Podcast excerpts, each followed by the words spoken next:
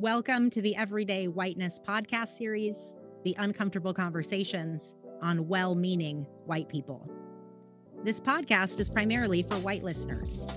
It's also a podcast for all listeners who unconsciously operate through a lens of whiteness, regardless of the body that you inhabit.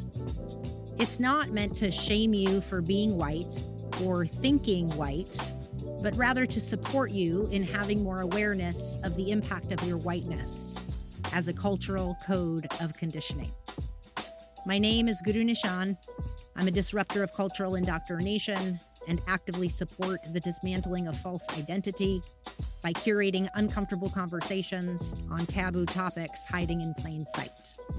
I stand committed to the ongoing dismantling of internalized whiteness within myself and to make visible what is often rendered invisible in business, community, and culture. I want to welcome our guest today. The information presented in this Harper. podcast are for general education. She is an astute only. MBA level professional, widely experienced in global business. By listening, you agree strong not combination to this podcast cross functional experience any in diverse industries in either yourself or others. She is a creative, out of the box thinker who is uniquely Nothing in this podcast is intended picture, to replace the services focus on details therapist, and set priorities. Professional or otherwise With 20 plus years of management, sales, health, and marketing experience advice, in various sectors. She is able to Guru drive Nischan change, LLC achieve objectives, organizations, and effectively manage under no circumstances to optimize long-term gains in performance, reviewer for revenue, action, and profitability. Or inaction on your part Ricquel as a result her of the MBA from the University of Chicago or for any adverse reaction, she focused on finance, emotional international business, experience marketing, and competitive strategy. Podcast. She also received a certificate in international fin- financial policy from the Vlerick Leuven Gent Management School in Belgium. Ricquel earned her BA in sociology from Duke University and is based in Chicago while working closely with colleagues and clients in other US cities and countries across, across the globe. I want to welcome you, uh, Ricquel, to the Everyday Whiteness uh, special podcast series that we're doing. Uh, I really appreciate you showing up and being here for this conversation. Thank you. Thank you for having me. I didn't know all this about you, and and reading your bio um, um, is, is, brilliant, and I and I really appreciate having um, a, a, business, um, a Black woman's business perspective on this conversation specifically, because um, it sounds like you've done plenty of academia and business management, uh, corporate work, and um, why don't you just tell the listeners who you are? Oh, okay. Beyond cool. your bio. well, um, I am a Chicago native. I grew up in Hyde Park and Lake Forest. Um, and I am back in Hyde Park now. And like my bio says, I have extensive background working in the finance industry, and I currently work in corporate relations back at my alma mater of the Booth School. So um, I've been there for the past three years working in corporate relations, and um, I'm a person I'm love to travel. I love dancing. Um, I love reading, and I'm really, really into um, spiritual practices that help with my healing and my personal growth, and um, also into a lot of professional de- development. Excellent. Thank you. Um, Thank you. So, I always like to ask my guests when we first start, um, you know, what does everyday whiteness even mean to you when you hear that? Um, for me, it's I just say we live in a white a white world, um, which I would have to say as I've gotten older has become more and more um, obvious to me. I would say it's not something that I really understood at a young age because I grew up in Hyde Park.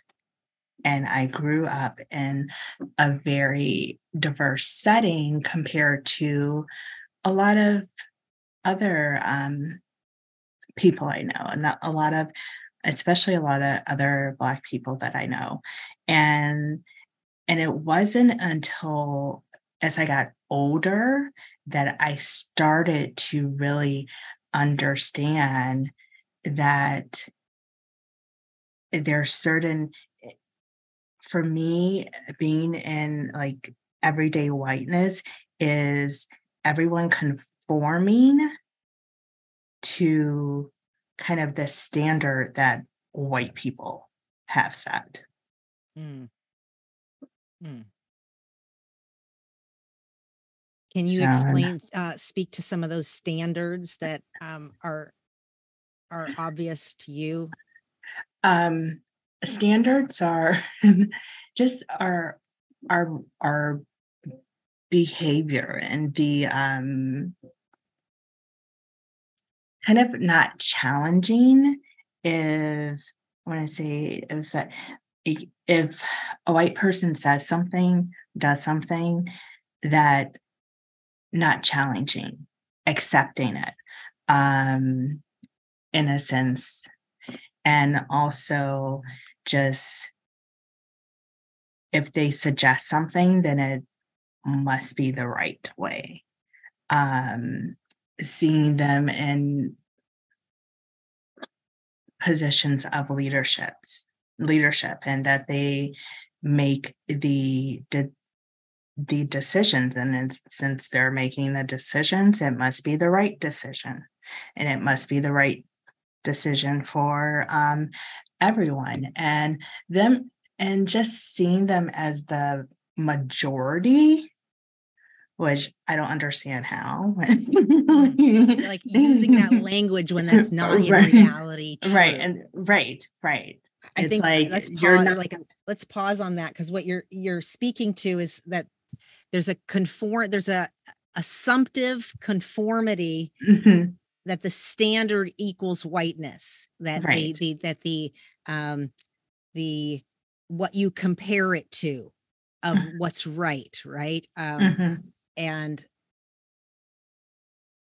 it reminds me of what Resmaa Menakem talks about in in my grandmother's hands and in his work around mm-hmm. when you're talking about diversification the question is diversification from what? Right right it's that you know that acknowledgement that it's like oh you know white people equivalence the standard to rightness, the standard mm-hmm. to uh, purity, the standard to the way things are, as opposed to what if culturally that's not correct at all, right? And breaking that mm-hmm. apart and mm-hmm. saying we need to ask a different question. Mm-hmm. It, it, it is. And you can see how that kind of whiteness has trickled into all different cultures. When we look at the for instance, when we look at um, skin color, whether you're down in South America, you're over in Africa, um, even with amongst African Americans, for the longest time, and even in still several cultures today, the skin, the lighter skin complexions that were closer to white mm. were kind of considered more acceptable. The, like those were the ones that like like how we better. think of the book Caste like the cast uh, they they were better um looking at hair the straighter your hair it's like oh you have good hair and like what's good and bad hair but because it's closer to how white hair is but now as we if we if we really look at um society and pop culture and what's acceptable, we'll look at trends that came straight from Africa and they may have considered been considered ugly, not professional, accepted. Like we talk about braids or curly hair and everything. But now we'll see white people and white stars wearing braids and and it's like oh that's so chic and fashionable when mm. all that because they wore it or they wear it, it's now it's whitewashed. Now it's white and and and, and it's acceptable. It. Yep, and, right. Couple things in there. One, you know, you're speaking to the um the color the colorization the um god i'm missing the language um colorism yes. where we're talking about the standard again going back to the standard to what well it's if if the standard is whiteness then everything's getting compared to that but if that's mm-hmm. not actually the standard then the standard of beauty right mm-hmm. and so you're mm-hmm. saying around the world the the the the ways in which white supremacy is infused into um, structures that continually build in that white supremacy of colorism. Right. right. Standard is of the lighter you are, the more straighter your hair, all of these uh, uh air symptoms of whiteness, so to speak, or or uh that's big. There's bleaching around the world. Right. These mm-hmm. things happen right now, right? Because yeah, currently standard is whiteness. And you're seeing like these celebrity who are creating bleaching creams, they're not selling them here. They're selling them over in Africa and they're getting rich off of selling bleaching creams. Because of this deep internalized colonization around, you know, what has been imprinted around what did you say conforming to the standard that white people have set yes Yes. I I can think of um like for one instance, um my mom was dean of Lake Forest Academy, which is private boarding school up in Lake Forest. And I actually went to high school up there. We lived in Lake Forest. And she's also um, she since long retired, but she's a lifetime trustee there.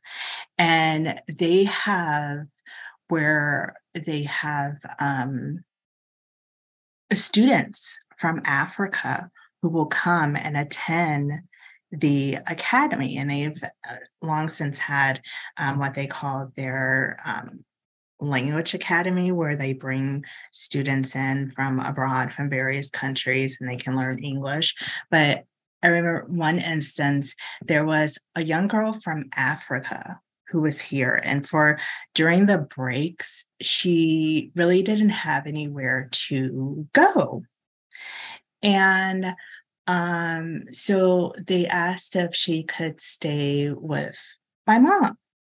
And so my my my mom was was fine with that. But the thing was, before she went back, like she wanted to have her hair done. She needed help with her hair.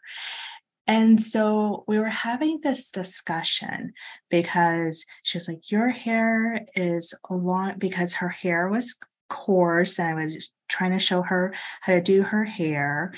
And she wanted to get braids.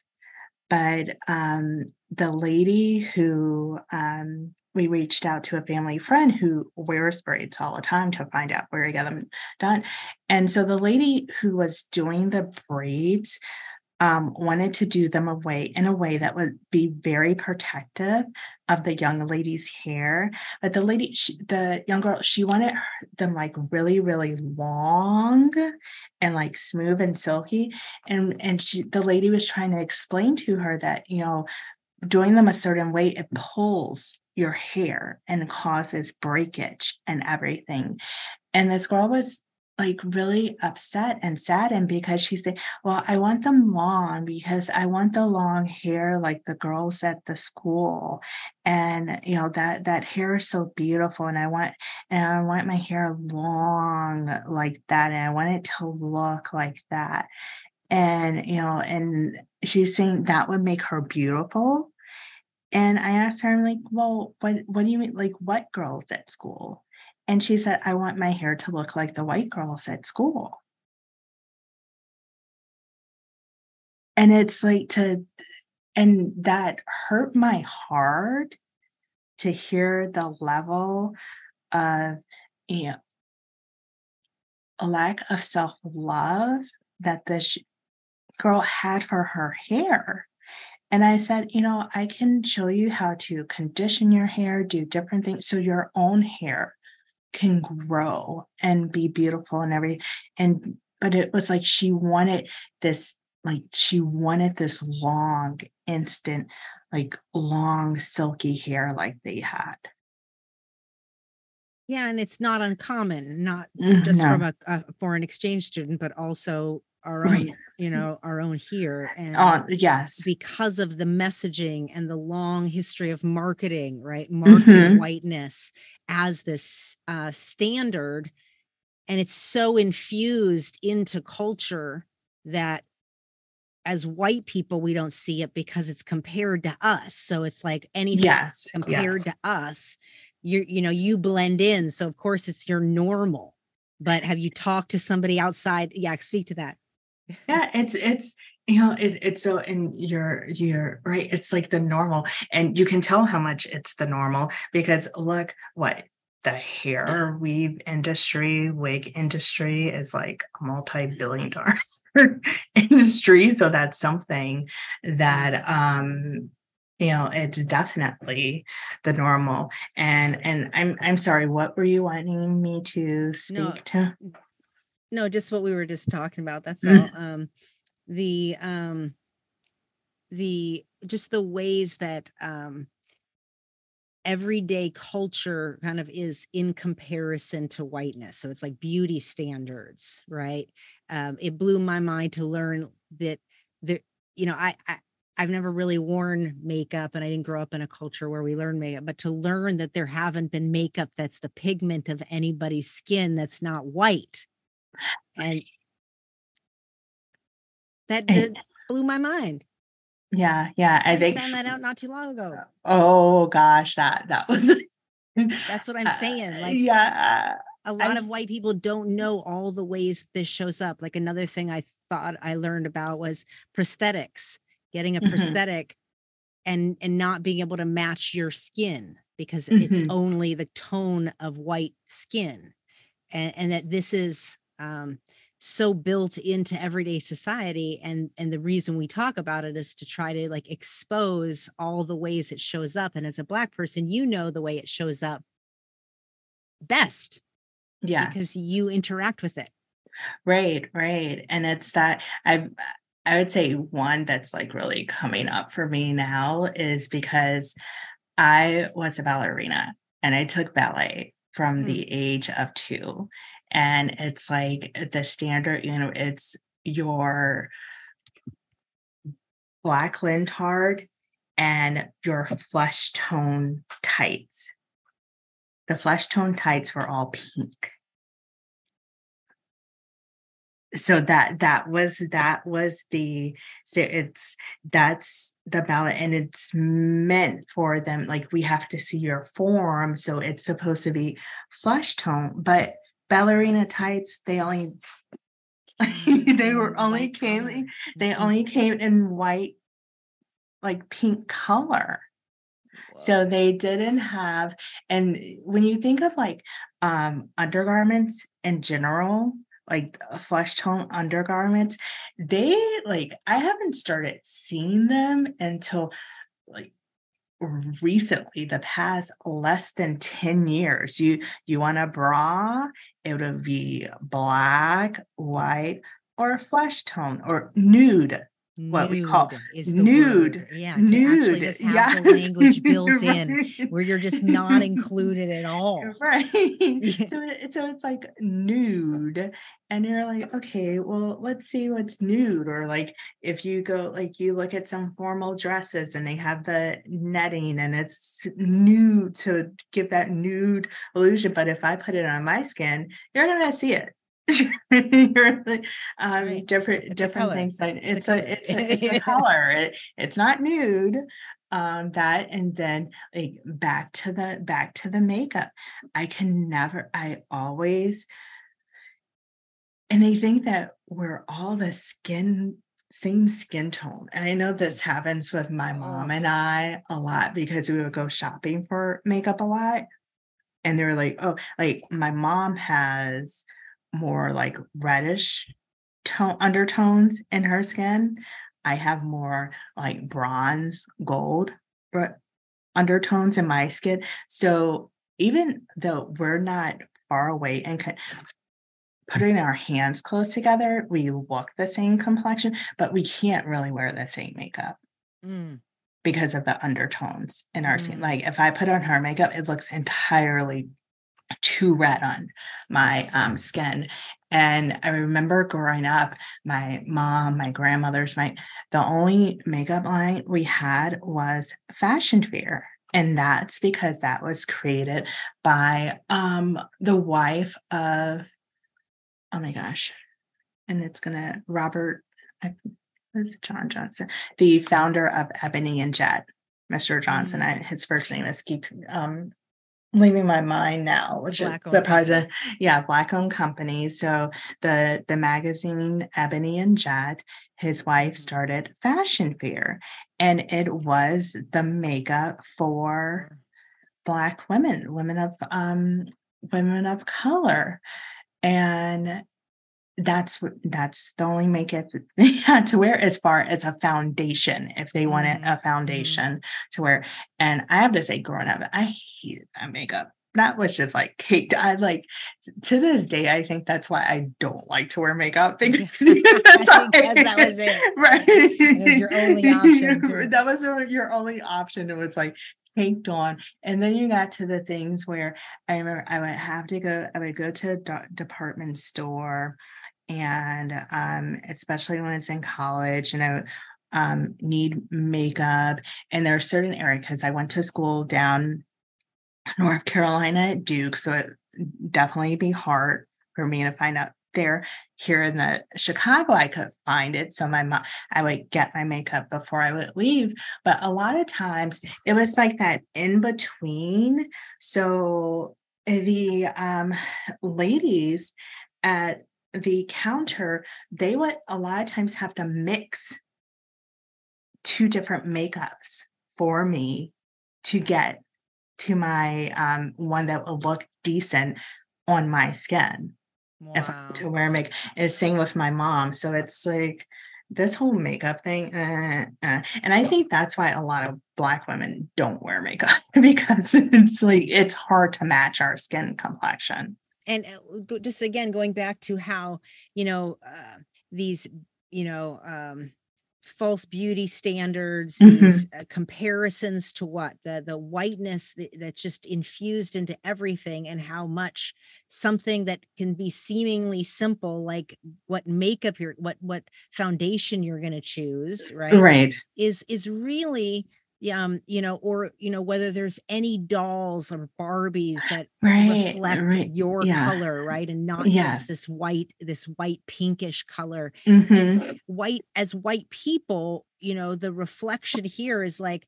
how much these things are everywhere and yes. we don't see them we and don't. we only will see them if we're crossing culture and learning about the experience of what it's like to be in a body that's not yours. That's you mm-hmm. know, a body that's have a different experience navigating time and space. From from anything, from like shopping again, Barbies. I was a major Barbie fan. Um, from different just basic clothing um, trying to find cl- because clothing was made straight.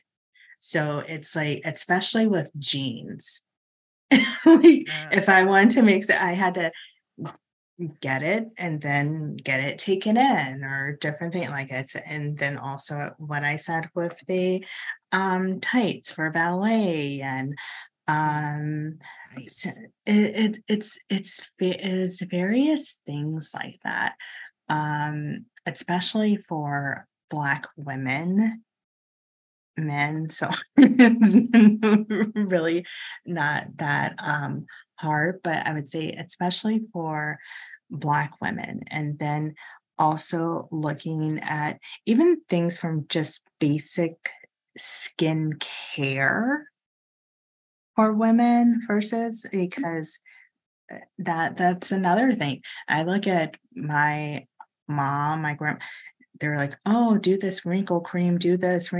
We don't get wrinkles that fast.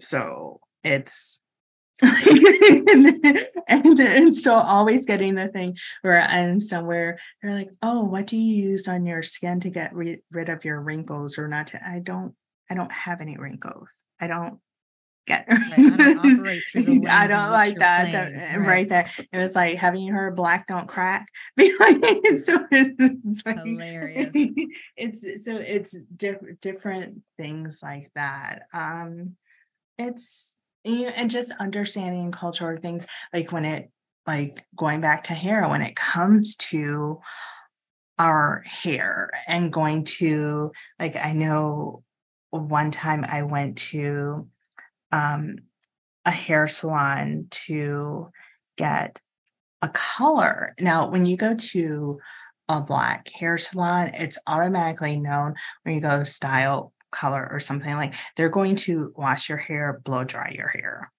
all included.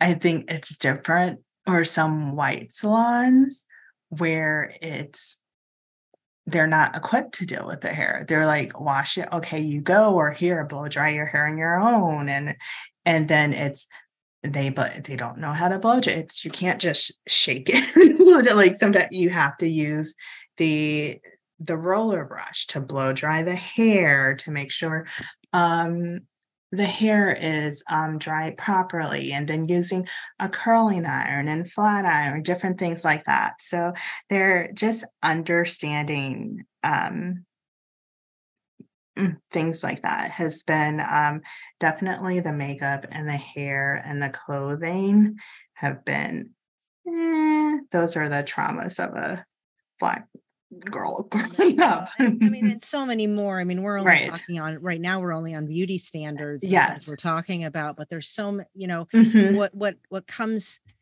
into my body awareness as I listen to it and, and have learned around like like I had mentioned like makeup or prosthetics or just how everything how how whiteness is is the um you know the infused standard of comparison to Mm-hmm. And from there, sets of behaviors and an ethos is set up. And, you know, going back to questioning that original assumption that is false, but mm-hmm. the amount of impact of how many layers of society this impacts a, a, a, child or a person or a body growing in our consciousness mm-hmm. and in our experience whether it's whether we're wearing makeup or not you know whether we're having the experience of even being able to buy those items in our life um these things are infused into everywhere right and i think you said it in the very beginning around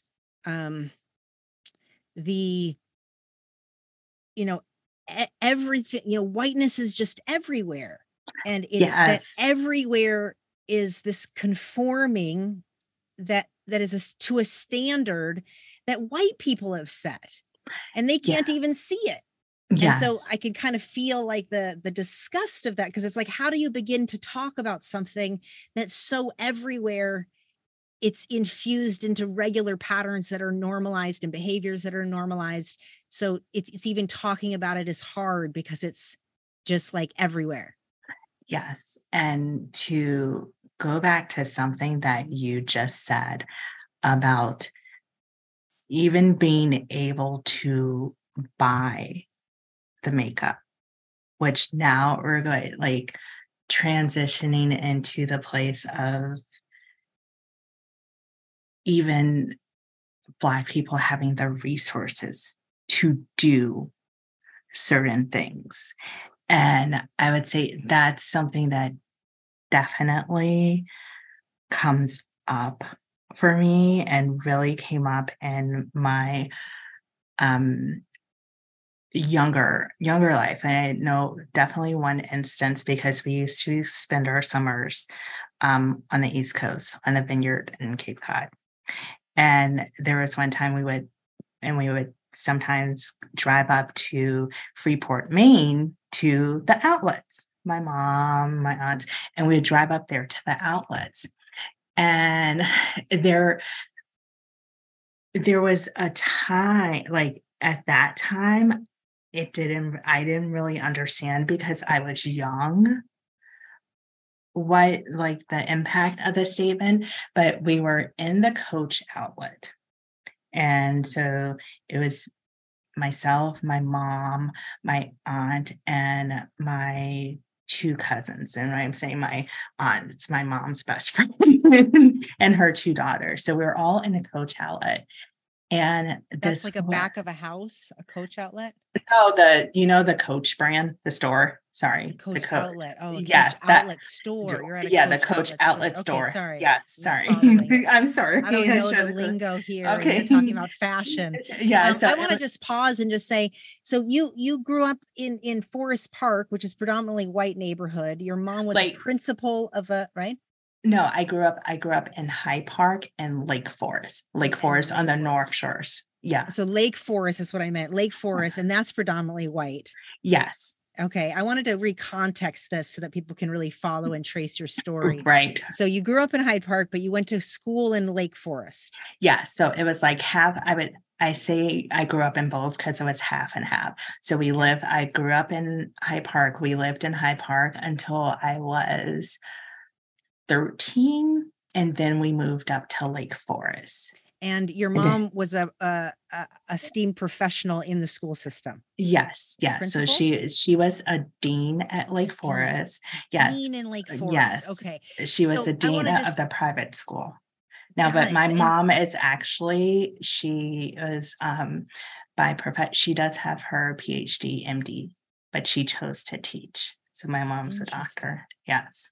Wow. So she has her PhD and MD and an MD, and she chose to be a dean. And so here she's in this predominant, she's a dean of a predominantly white school in a yes. white area, very uh astute, well, well, well. Yeah, you can say like this is where the Chicago Bears live. This is where like found Marshall Fields live. So it's this is really beautiful this, north right beautiful north chicago right straight up right on the lake and did you go the to north shore. there? Yes i went to lake forest academy got and it, it, it's ironic because i actually got there before my mom did. My um i was there because i was i was accepted to the school so i was going to be going to boarding school there. And my mom was up there. And because before that, my mom was teaching here in Hyde Park at Kenwood Academy. So she was teaching science and she took me up there for it was a placement exam or something. I had already gotten in. And the principal of the school saw my mom sitting there and she was grading papers and she was like what are you you know oh she they started having a conversation my mom is like oh i'm grading my ap biology papers. So the ap biology teacher at lake forest academy was retiring at that time. And they're like oh my gosh we are we've been looking all over for an ap biology teacher. And so my mom was like oh really? My parents did not want to move to Lake Forest because they love like the diversity here in Hyde Park and everything, friends, family. So, but the thing was, it was free tuition if my mom moved there. And yeah, and see my for you. Uh, for for me, and I had gone a pri- I had been going to private school all my life. I went to lab. So it's like, oh, let's think about and, this. She's right, going to be going to college. Like, and were both your parents professionals, uh, professional PhD?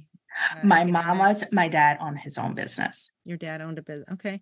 Yes. Um, I, I wanted to context you because here you're telling us a story of going to Cape Cod, right? Um, and the the uh, the privilege, the wealth and the privilege that your parents sounds like worked very hard for um, for opportunities for their families. So I'm sure they have stories, but to give listeners um, like what it what kind of whiteness behaviors have you gotten because of that? because of your education, because of your parents' education, because uh, I'm going to use the um, the stereotype here because you sound white and, and that's this kind of stuff and i know this is stuff people say and it makes me cringe but to bring it up because you've had the experience of it i can only imagine you don't go to these schools and be the only black student there or uh, among a handful and not have lots of experiences of dealing with white oh i ha- i have tons and that's one i was going to touch on with the experience in cape cod yeah you so, can go back to that i just yeah. wanted to context okay. so we're we're we're at this we're at the coach store um and so the lady here this white lady hears my mom and my aunt talking and she comes up to them and she's like, Oh my gosh, you all are so articulate. Like, are are you all are you all singers? She does not. Yeah, she came up to them and said, Are you? She said, You're so articulate. Are you singers? And it, it, there there was more like because i she said i know you don't work that was the other part like i know you don't work here meaning i know you're not made for someone's home because you're basically too articulate. So you must be singers. And me like me and my cousin we're over looking at like purses and and so it was and it, my mom was like, no, we're professors. And that's it. And then to like just see my mom and my aunt, they put down what they were holding and left the store. They were like, come on. Right on. And we're like, why? And then to like the hear the conversation with them before that. And I want to go back to like something that you said about my parents working and their experiences. Um, definitely my mom, more so because she grew up, her, my grandfather was a physician. So she grew so people were like this whole, oh, first year. No, I'm not the in my college in my family to go to college. Actually, the kind of the thing in my family is you come from a family where your ancestors were slaves and were able to get a college education. So there's no excuse why you should not get a college education. So, like, how that it's like the whole thing where it's understood in my family that you're going to go to college. What you need to decide after that is if you're going to go to medical school, law school, or business school.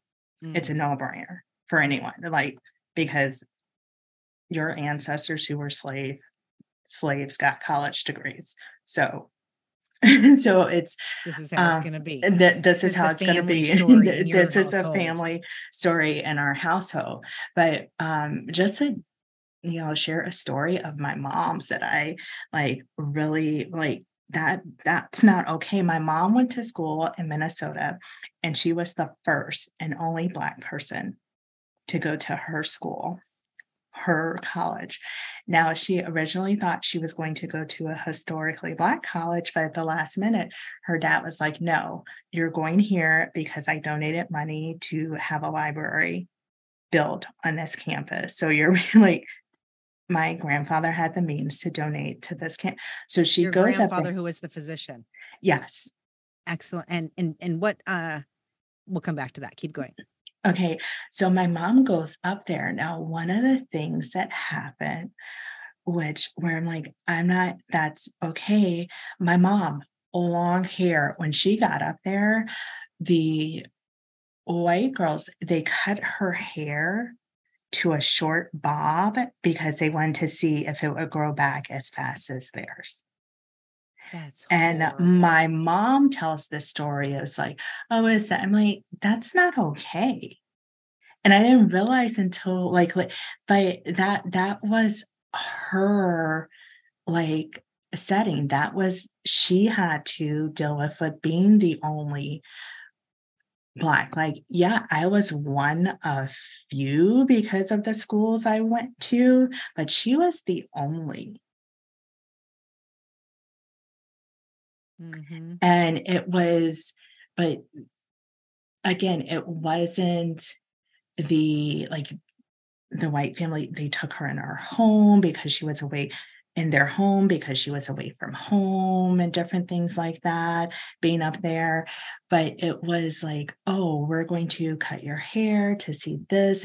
Like they used her like she was an experiment. Yeah. I mean, what it sounds like is it's like a friend group that is acting like your friends right? These white girls acting like your mom's friend and um and then doing this experiment but the experiment is her it's her body it's yes. her hair. And so you know some part of her can be like it wasn't so bad and she just kind of carried on um but in context as you're hearing it you're like oh my gosh the horror. I'm curious what you went through because you said you went to lab school which mm-hmm. for those people that don't know like this is an advanced you know high ib level i don't have the right language for current mm-hmm. academia but you, you could give us a better context there are certain kind of elite schools um, at middle school level and then high school level that which are like junior preps mm-hmm. and there are a handful of them in chicago and they yes. are elite tend to be white schools as we know um, but i have met young black uh, academic students that have gotten into these different schools and mm-hmm.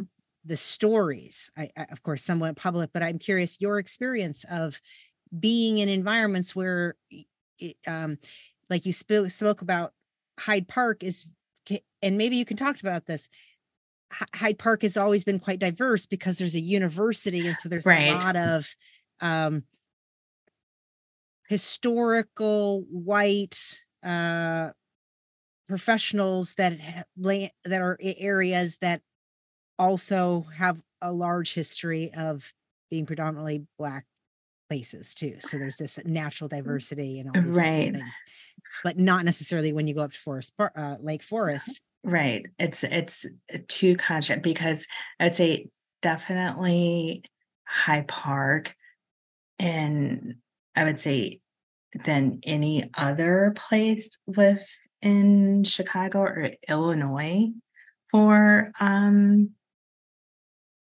that fact is a place, well, I would say when I was growing up, it has changed significantly now, was a place where, like you said, it was professionals of all backgrounds. Like the mansions in the area. You had the um like the Johnsons who did Ebony and Jet. You had um Muhammad Ali had a home here. Like all of the different um the lesser so prominent black families lived in Hyde Park prominent like so it it was that diversity with that and for me um, of the what what the, and they're called the independent school. It's the I think it's independent school league with um it's like Francis Parker, Lake Forest, LFA, it's in that group, Lab, Latin, um, are all in that group, and Kona. So of the entire group, I'm going to say a Lab is the one that's most diverse of the group and that was my experience from there and so it was the one that was most diverse and that was the only place where i also had teachers of color black teachers at, as opposed to any other school until i got to college. Wow. And so so that so that's why like a lot but i was in the in what they call so they have the lower school medical school mm, the middle school and the high schools. So i went there for the lower school settings before we moved to um, lake forest. So and then my but my aunt went there for high school one of my because everyone in my family went to private school. So my aunt my mom's youngest sister went there for to high school but she had tons of friends of color black friends who like and they're all still friends to stay that went there um the so with a lab there i can't say there were really um instances that stood out to me even like thinking of it now. Um, there weren't really instances that stood out to me. They really came with my school setting when I went to Lake Forest, and they began in my freshman year mm. um, with my English teacher. We had to do we had to do a paper on Macbeth. Now I read Macbeth and wrote a paper on that when I was in eighth grade.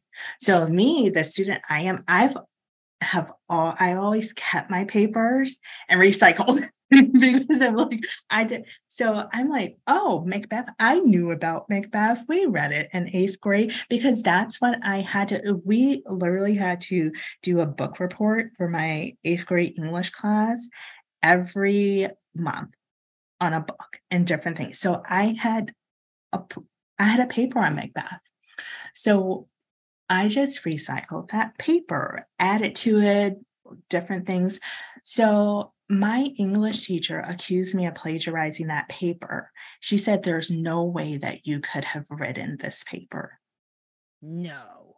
Yes, there's absolutely no that her name was Anne Gaillard. There, and I have another story that because it was a husband wife team, her husband did something that came a couple of years later. But those two were ugh, a thorn in my side. But she did. Um, she said, "There's no way." And actually, she said, "There's no way in hell that you could have written this paper." Wow. And I'm like, what do you that back in eighth grade?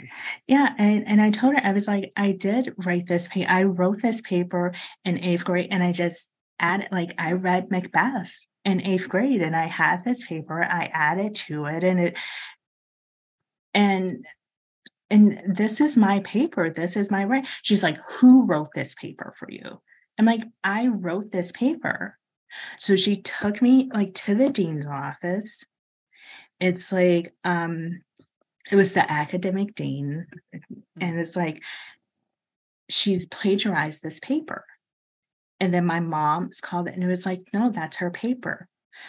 They had to have my English teacher from eighth grade. My English teacher from eighth grade came all the way up to Lake Forest, brought every single paper I had written in eighth grade, all my work, and read. She was like, "This is this. This is this girl's paper. Wow. She is a tremendous writer. She's like, we covered Shakespeare. And she brought the books, like she brought her lessons, everything that we had covered. She's like, we covered all of this stuff in our AP. Like she was in an intense English class. And this is what she covered. To vouch for me that this was my paper that I had written.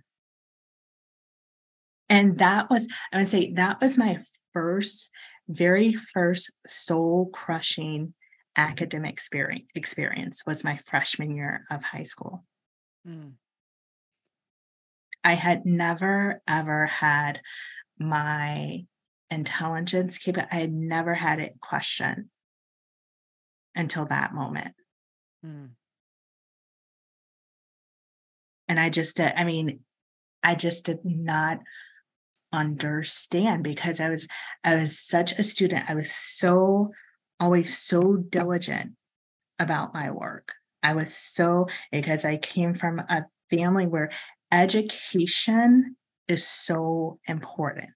Education is like so key. So I was always I was always an A A plus student. I was always focused on my work. It was like if I I was that student, if I got uh 98 99 on something i'm in front of the teacher how did i miss this? Like what can i do for extra credit? What can i because they like in in lab our teacher would write when we would have tests they would write on the name our names on the board. So i wanted my name to be like in the top of like all the things but that that that was crushing it's like she said that i did not write this paper and i did and then her husband lee Gaillard, again when another thing i had um I had taken um, what they call early involvement math class. So I had started taking accelerated math courses um, before I got to high school. And when I wanted to take AP calculus, because there were no other math classes for me to really take at school, and I was really, I loved math. That was my favorite subject. Right. I had maxed them out. So I signed up for AP calculus. Again, mind you, I had gotten was in honors class, had gotten A's in all my courses. I was on the dean's list and all this.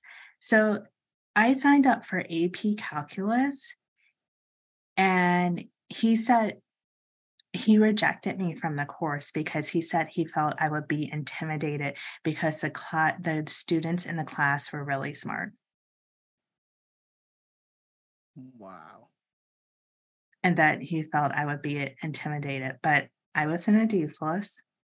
There were no students. There were quite a few students who were enrolled in this course who weren't on the Dean's list. And three of them were five year seniors.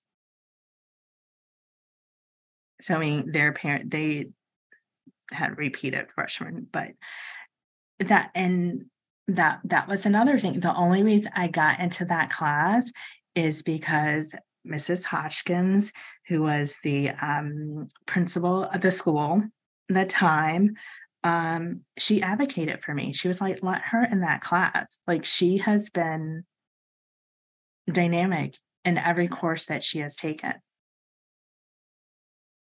Like that, I think kind of like my a lot of my whiteness horrors came at that school.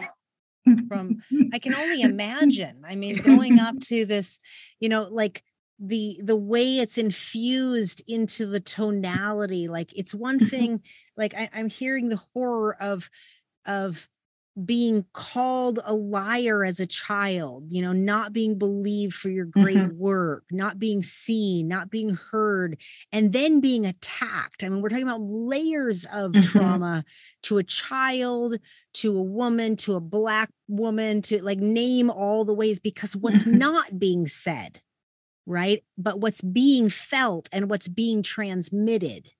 And that is this infused standard of whiteness and assumed black tropes around mm-hmm. non-intelligence incapability mm-hmm. and all of the things that it sounds like that your family generationally has stood for yes stood ag- I don't like to say stood against but stood for they stand for education they stand for no we are not what you assume us to be mm-hmm. from an old generational place if if i'm hearing you correctly and then mm-hmm.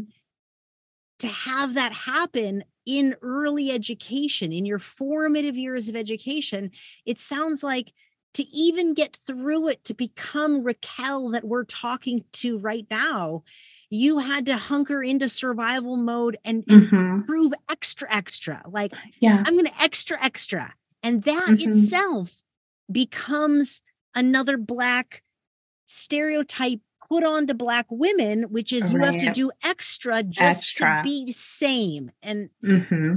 that's what i'm hearing in this yeah it, it was a it was a lot of extra extra extra it was a lot of extra and i think it was like another instance when it came to the um our the college selection process. Mm. And um, my my aunt that I spoke about that when we were during our summer our summers on the East Coast, like every every summer, it wasn't like fun summer. it, it, was fun summer, but it was like, okay, so your summer, this is what we'll go to the East Coast. So not only did I go to um, like the top private schools here. But then my summers, when we were out there, I went to Phillips Academy. So that's like one of the top, top private schools in mm. the world. But I went there for an intense science and math program. Wow. So during those summers, I was always taking whatever math and science courses that I would be taking in the upcoming year. So that that's how part of getting the summer with yeah, getting ahead because that's how my my family is like you're not about to sit around. so it was like you always do something um academic, you do something artsy. So the arts was like creative writing because I love writing my dance camps and then like spending time with family because it's not about it's about not forgetting your roots and both my dad was from Tennessee, my mom um family from Mississippi, both have a lot of land there. So I go back and spend some time with my grandmother there to like understand like your family worked hard to come up and um, achieve different things. But um, so my aunt, when we were young, when we would come back from the East Coast, we would do our road trip, we would stop at different college campuses. Now, our thing, me and my cousin, we uh, love collecting the sweatshirts from the college, the different universities and college. So before we got to high school, we had gone to visit all of the colleges on the East Coast. And then I knew about some of the colleges on the uh, West Coast because my mom's sister, one of her sisters, went to USC. So, and it was always, we had to write our list of colleges that we wanted to go to. And then we would write them and then we would tag them. And so we would take the times visiting them. And this was all before high school. So I knew about like all different colleges. So when it came to like the college selection process and we had um, there was one college counselor for all of lake forest academy because it was back then a small school. The student body entire student body was less than 300 so i went in with my list of colleges. And she was like oh wow these are like some heavy duty impressive colleges. Like how you know what what do you know about harvard? I'm like well I have family who went to Harvard. So I have like like all I had connections to people like, oh well, what do you know about yeah? And like, well, I know that so I knew I had done my research and everything. She's like, mm. well, I mean, these are really like pie in the high schools. I'm like, what the fuck do you mean these are pie in the high schools? I'm like, I'm on the dean's list.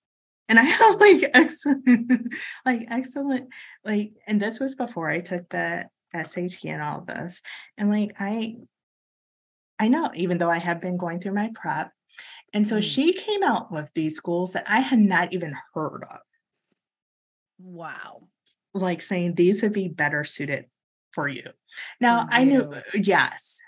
Now and like even just the language, these right. would be better, better suited, suited for, you. for, you. And you could just put it in the white person's right. Voice, oh my gosh. And you even you might as well just do it. you know, and because it's really important that we understand that mm-hmm. what's transmitted isn't what's said, no. it's what's meant. Yes, yes. And that is felt. That is a felt language that we all feel, but we don't all speak to because Black bodies have learned you're not allowed to speak to that Historically, no. that's never been safe. So that's not what we do. And white bodies are conditioned to think that's normal, that that's mm-hmm. the quote standard. Mm-hmm. Mm-hmm. Wow. Keep going. Yeah. And it, college and, is suited for you. Right. And that, that was the thing, like we, we don't speak to, and it's like, I think for a long time, and I was raised like that, whereas like, you don't respond, not only because it's an adult, it's an elder, but it's a white person, so you don't respond. But I'm like getting to this point where and you need to respond. Right. I need to respond now.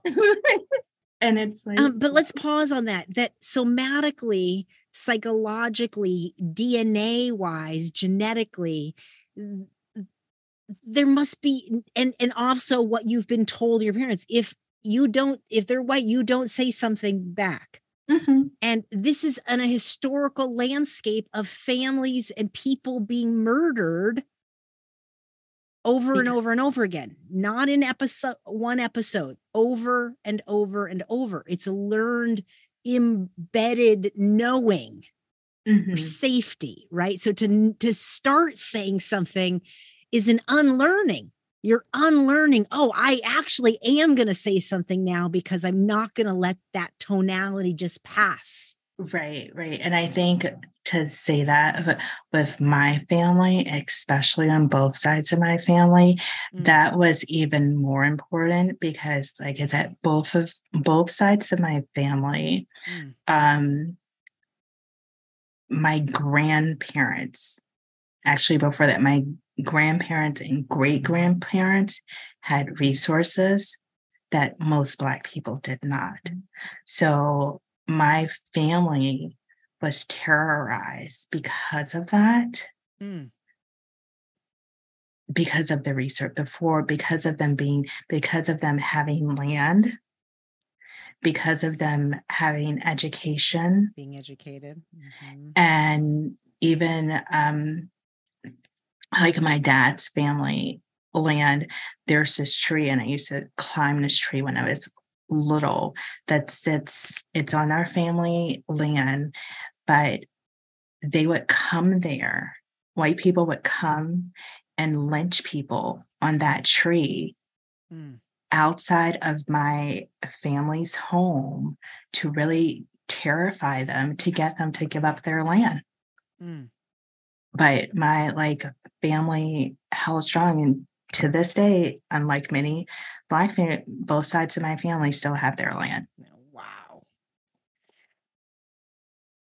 They still, and it's and it's important to us to keep that because of that reason.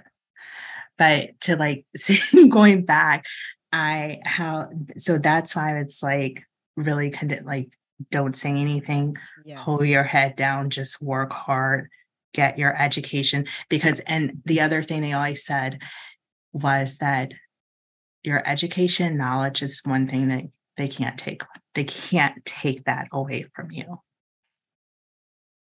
they can't take that away from you so this is generational wisdom that is right passed down through your life exactly and and for listeners to really hear you know like what what you're saying right Ricquel here mm-hmm. the generational wealth and and wisdom that's mm-hmm. passed down because of white terror. Mm-hmm.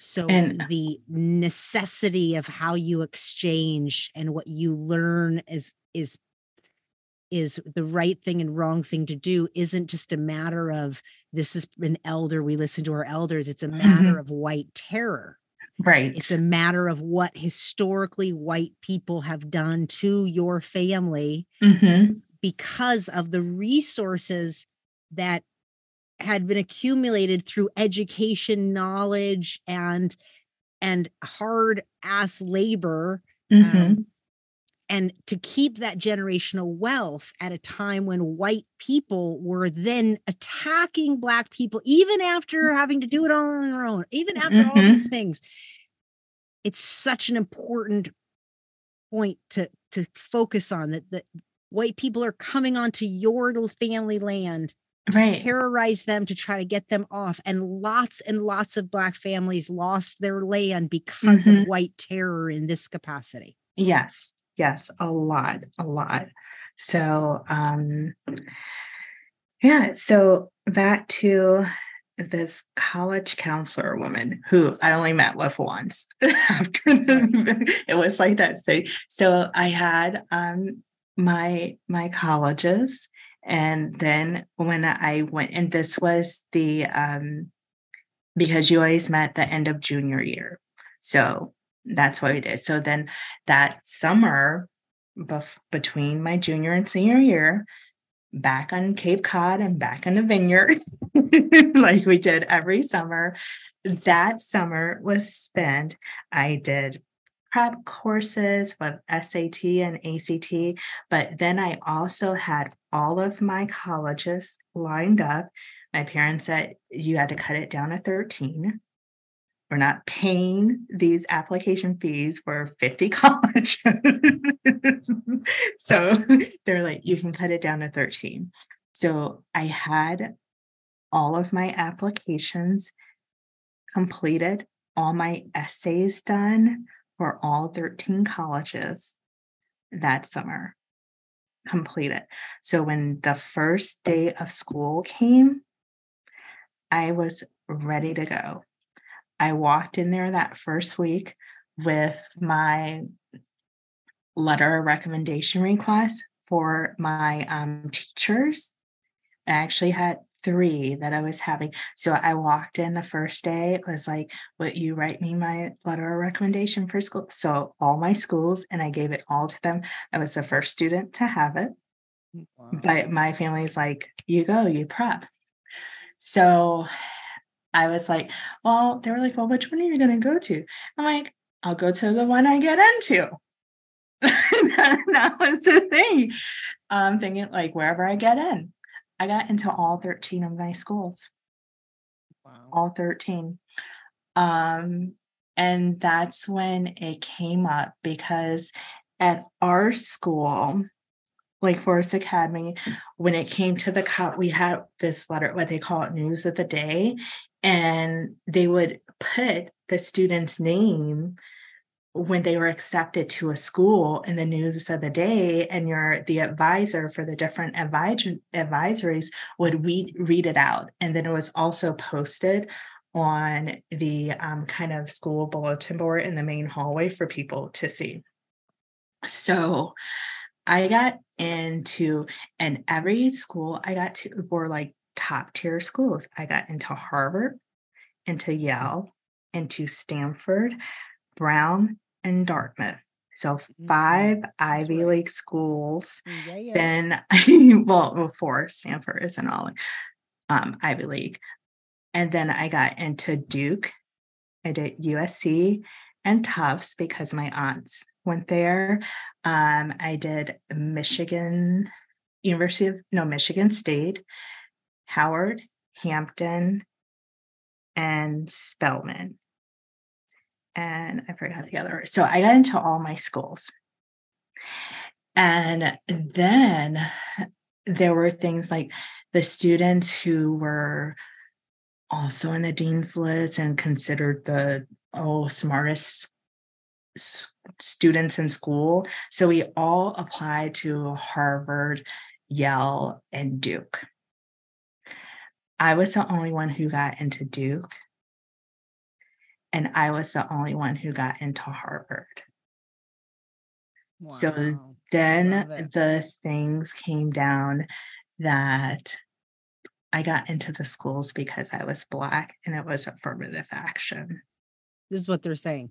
This is what they like, were what, saying. Like the murmurs in the school. The murmurs and the the murmurs in the school um, um, um and it was more so amongst like the students like those other elite students. Those other elite students and one who was like considered my friend and she we were sitting on a bench in the hallway and we're like she was like i didn't get into duke because you got in. And it i was like she said that out loud. Yeah she said it out loud like i didn't get into duke because you got in no, I got into Duke because I have a, higher GPA t- than you. But then on top of that, but they felt just even ones who had a higher GPA, they felt because they had a higher GPA. But on top of that, I did sports. I also had tons of community service within the school and outside of the school. So they looked at, which I understood at because I have a aunt who's a college counselor. They look at the overall, like, I was able to maintain the dean's list over like a 4.5 GPA on a 4.0 scale while still doing a lot of other activities. Yeah, you can easily maintain a 4.5 GPA when all you're doing is school.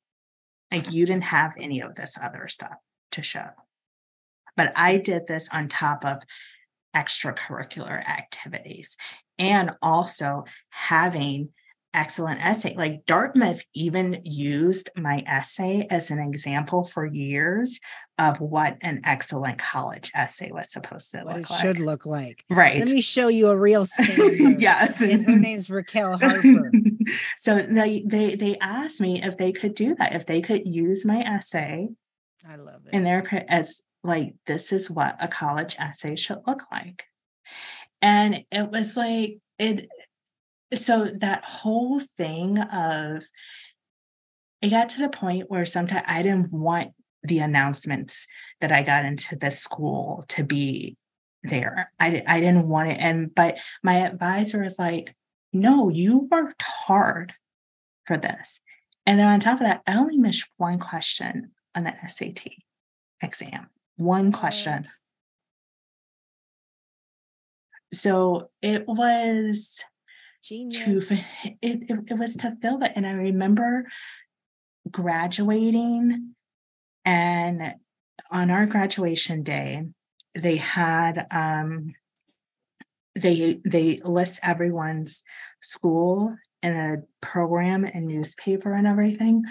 So a lot of the parents were coming up to me like again this is lake forest and they're and some of them harvard alum dartmouth alum different things like that um duke alum. So when it was decided that i was going to duke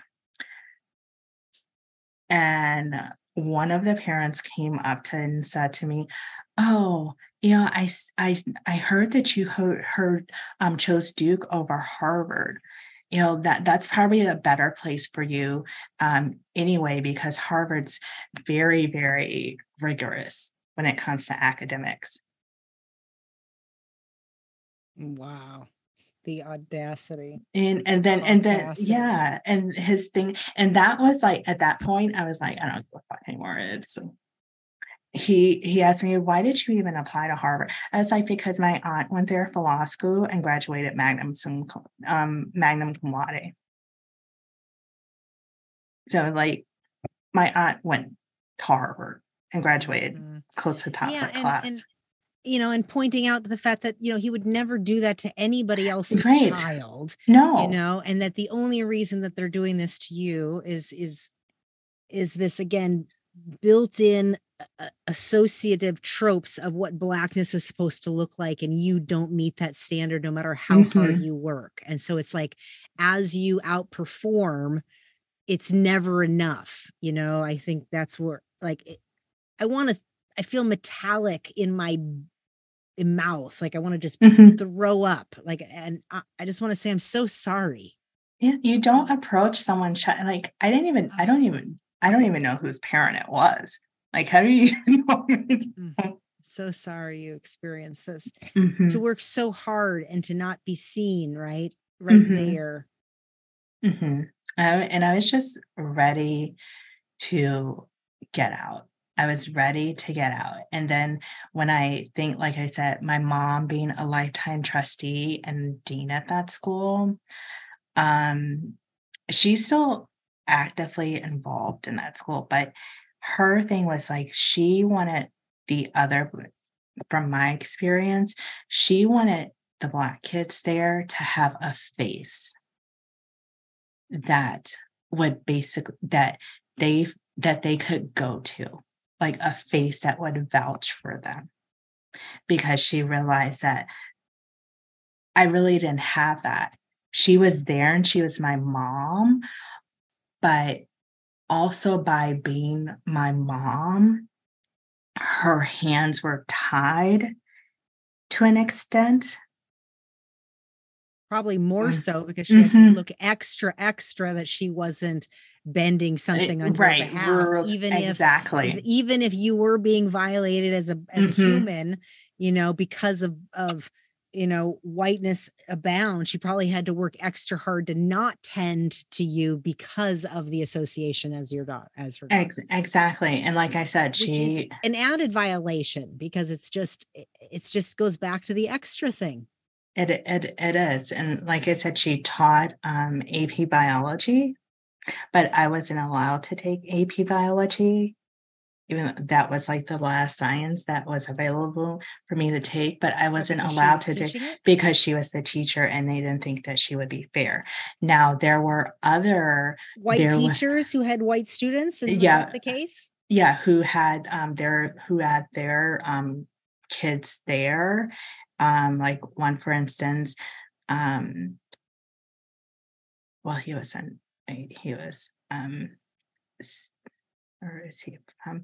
But Mr. Perez, he had two stu- he had two um, two children there, and both of them were allowed to take AP Spanish with him.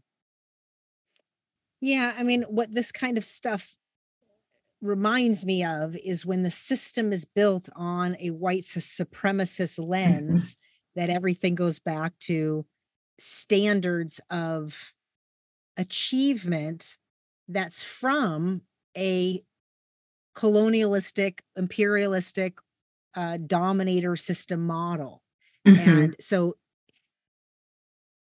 we can have family legacies that have built and created prominence over time, but it's still within a system that's having a standard of conformity that mm-hmm. goes back to your original statement, which is conformity that that are standards that white people set. Like to dismantle that systems means you go back to the very systems that helped us thrive.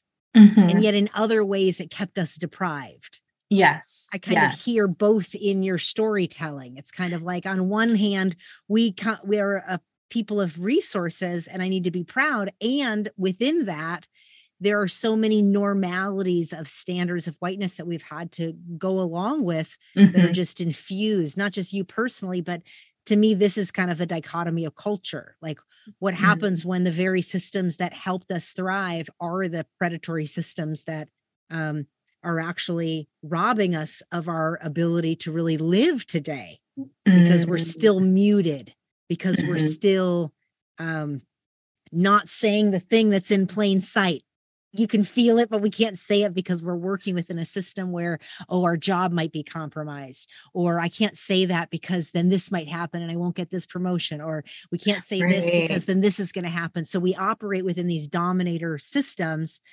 that on some level is muting our capacity to fully live because that's what these that's what this system these systems are built like these standards if the standard is the conformity of whiteness then we know it's built into white supremacy and it's not inclusive it's extractive. Yes yes and, and oh gosh what you said about the muteness and being mute and but then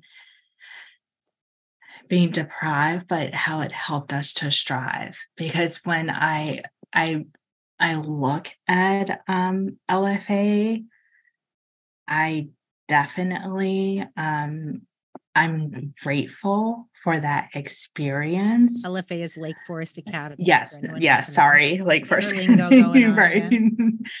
I'm grateful for that experience because it taught me to truly advocate for myself. And it taught me to it gave me it gave me a motivation. It gave me a push. Maybe not necessarily in a healthy way because i it got to a point where i wasn't doing it for myself. I was doing it to prove to these people i'm like you did not believe that i could be it, Duke. You did not believe that I could do that. Like you did not believe in me. So you know what? Fuck you. I'm going to show you. Mm-hmm. So a lot of my education following that was to prove to LFA like I can do this. I can smart. So it got me to a, a point where I started, it was, I already know that I'm smart and I'm, but I felt that I had to prove it to them. That I really had to prove it, that I had to prove to them, like, no, I I deserve to get into Duke. I deserve to. So that so a period in my life was like that but then I also got to the point where I learned to advocate and speak up for myself and find that voice in that way. Um, to to an extent of where I was in a place where I really just I st- I I stopped trusting white people. I stopped trust I stopped trusting white people because of what happened in those 4 years. And then I I always tell people my thing is like I'm like LA um, Lake Forest people and no, Lake Forest white people and Chicago Hyde Park white people are completely different breed.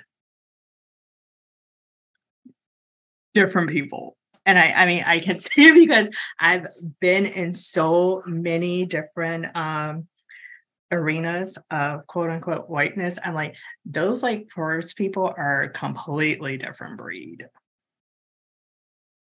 than what I grew up to. Like those are what you know we call the sleep white people, and the Chicago called the woke white people. so, sleep, sleep, and, and the, the the sleep sleep white people. Oh my god, that's so funny. Hold on, sleep white people. I just like catching it. Little old. They're still sleeping, and these are woke white people. Oh, that's so, so. funny. And then the woke white people, right? It's like they're still living in like the house and like the horse and carriage stage. Like, in terms of their assumptive language right. exchange, the way and, they're interacting, the kind mm-hmm. of like mm-hmm. the deeply in, ingrained um offenses that are just yes. spoken that are that, that that are minimizing abusive violating when it comes right. to your intelligence also that black people aren't a mono monolith that the, you know mm-hmm. not all black people are the same going mm-hmm. back to mm-hmm. your story around um, the department clerk you know assuming that your shade's the same um, right. these types of things where black people are put into this lump of black people and yet you know by calling white people white people um, one of the immediate responses is obviously like, hey, we're not all the same. Well, of course we're not fucking the same. No people right. are the same. Black people right. have felt like that for decades, centuries. Like yeah. you don't get to just put all black people into a bucket and call In them bucket. this. And that's got to be extra frustrating when when when when we're talking about social classes that can have massive differentials just Different, like in any one of right, us like you know right. you can come from an economic status be white but low economic status you could be high economic you know all of the ranges and in your case you have generational wealth and and professionals and academics and we're talking mm-hmm. about you know institutional built-in family legacies mm-hmm. of of wealth building and and civics where you're building where your family built into the communities whether it's the they're professionals and then they are serving their own communities mm-hmm. and are mm-hmm. growing um, prominence a lot of white people don't have a proper lens of people as humans because they're unconsciously right. putting black people into a bucket of all black people you're just like this yeah they they they um and i don't want to say they i hate that word but i think white people. yeah white white people. It's a and, new language practice because we're not used to it but it's a mm. part of breaking the the falsity of comparing everything to whiteness because it's actually just another group of people that have standards and, and ways of doing things that haven't been identified properly. And it's and i think because of my upbringing I understand like there the the difference from like I said, growing up in Hyde Park of types I, of white people uh, of types of and actually actually all right like I I have a photo like of I was going through photos the other day, but pictures of all of my birthday parties growing up before I got to Lake Forest. And one of my friends was looking at him, one of my black friends, and she was like, "Okay, your birthdays were like the Rainbow Coalition." Like, uh, but it, it was it was normal to it was normal to me, And even with some of my cousins, when they would come up and they would see my friends, and they're like, a, I, I never forget one of my cousins was visiting for Tennessee, and my best friend growing up, her name was Rosanna, Rosanna Orville. And she was white, blonde hair, blue eyes. And so we're dropping it like we had all got my mom had taken us somewhere and she's dropping Rosanna off at her um her house. And she gets out of the car, and my cousin, we were all probably about hmm, 11, 10 or 11. My cousin was like, Oh my God, she has she has a shape for a white girl. Like she has a butt and hips for a white girl. And like, what are you talking about? and it was it was just like a sh- she was like, white people aren't shaped like that. I'm like, what do you what do you mean they're not shaped like that? But that's They're my friends. You, my friends are shaped like that, and so it was just just so seeing it on both sides, and I have seen it on both sides, um, and just kind of understand with my upbringing and especially when people like with you doing like the whiteness and people were saying oh um when people want to have conversations um, especially with um, black people about their experiences or things that may trigger black people responses like because of my upbringing and background what trigger someone else may not trigger me.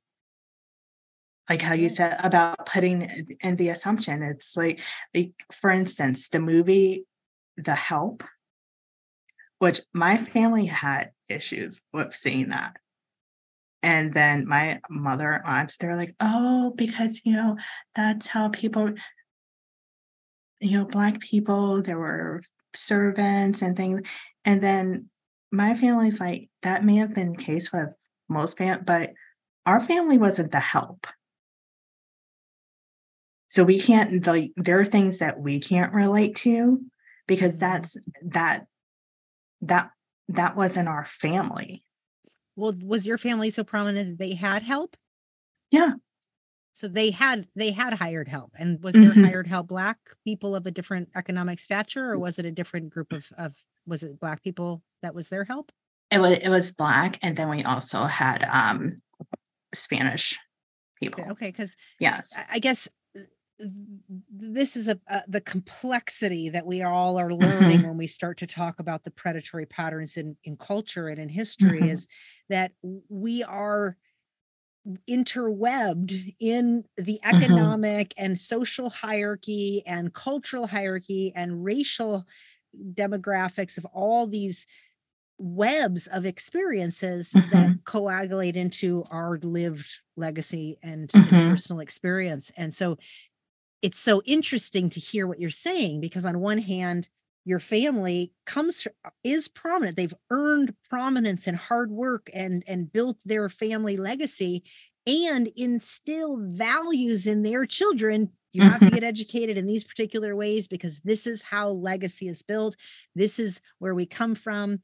And it passes on certain generational principles, right? Right. But a lot of times those principles are from historical trauma responses mm-hmm. and the way that we pass on um, dominator culture values, yes. even when we might be on the low, like in your in case your family they weren't help, but they had hired help.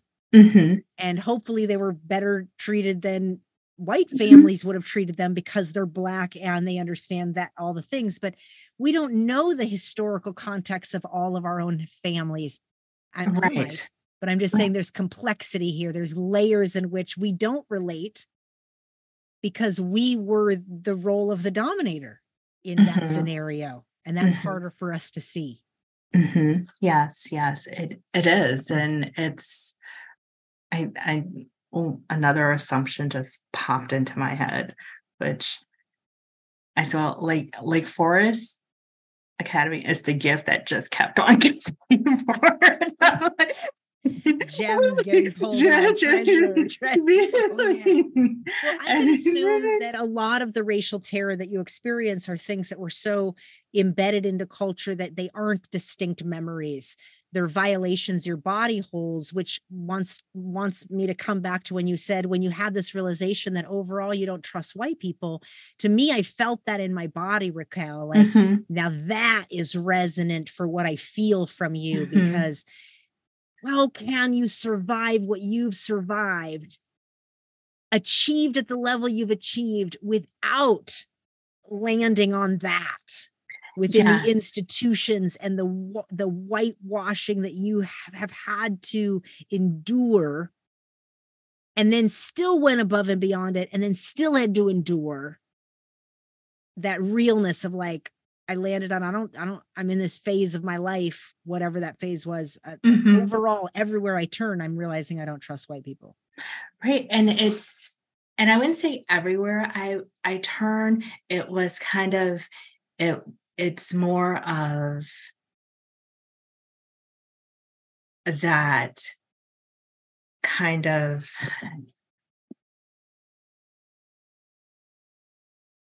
because for me it's that distinction. Mm. and like i said before it's really what i have learned through these experiences is okay how how can i say that? Truly understanding the the white people i can trust and the ones that that i can genuinely trust that they're truly authentic and then the ones who aren't. And I say that because throughout my life, I had the ones, um, the white people who were that was that violation.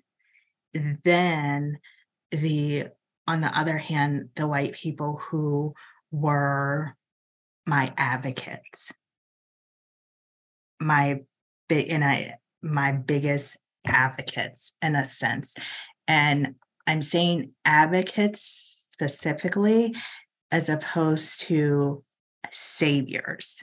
Because when they jump in, when white people jump into savior mode, mm. those are the ones that I felt like, okay, I can't trust them.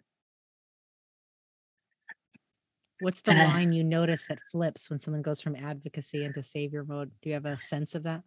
Mm-hmm. yes where the sa- the savior mode is when it's putting me in a place of victimhood. Where it's saying that basically I can't handle it so they feel that they have to save me as opposed to an advocate is she has the capability to do this. Like she can do this. As opposed to, oh, I had to help her like do yeah, this. Jumping in, you wouldn't have gotten right. me. It reminds me of the teacher that came and advocated for you when they were saying you plagiarized. Yes. I guess right. what bothers me of even having to put that person in the posture of advocate is that um, for her to even have to do that is built yes. within that this dominator system that assumes white superiority over your blackness over mm-hmm. your intelligence mm-hmm. over your everything and so now you have to call in a credible teacher from your past who, yay, happens to be to white, be white. So she's extra right. credible because if they were white, then we would have had another. But and also your parents were academics. Your mom's mm-hmm. an academic. Your father's a business astute individual. And I'm saying these things because as parents, they knew how to advocate for you. Mm-hmm. So advocacy has, has been built into the legacy of getting to where any of y'all have ever gotten in all of the prominent positions you've earned. Right. But it still pisses me off that that has even happened in which you have to distinguish wow okay an advocate's okay well is it i, I appreciate the distinction don't mm-hmm. get me mm-hmm. wrong advocacy and saviorism but then it it's still horrible that you that, have to then say yeah this person was my advocate yeah, but within a dominator system that they can't call out. Right. right. or they're not willing to because it could mess up their position. Mm-hmm. And yet mm-hmm. it shouldn't be happening to a young student who's a black woman who's obviously kicking everybody's ass in all forms of intelligence.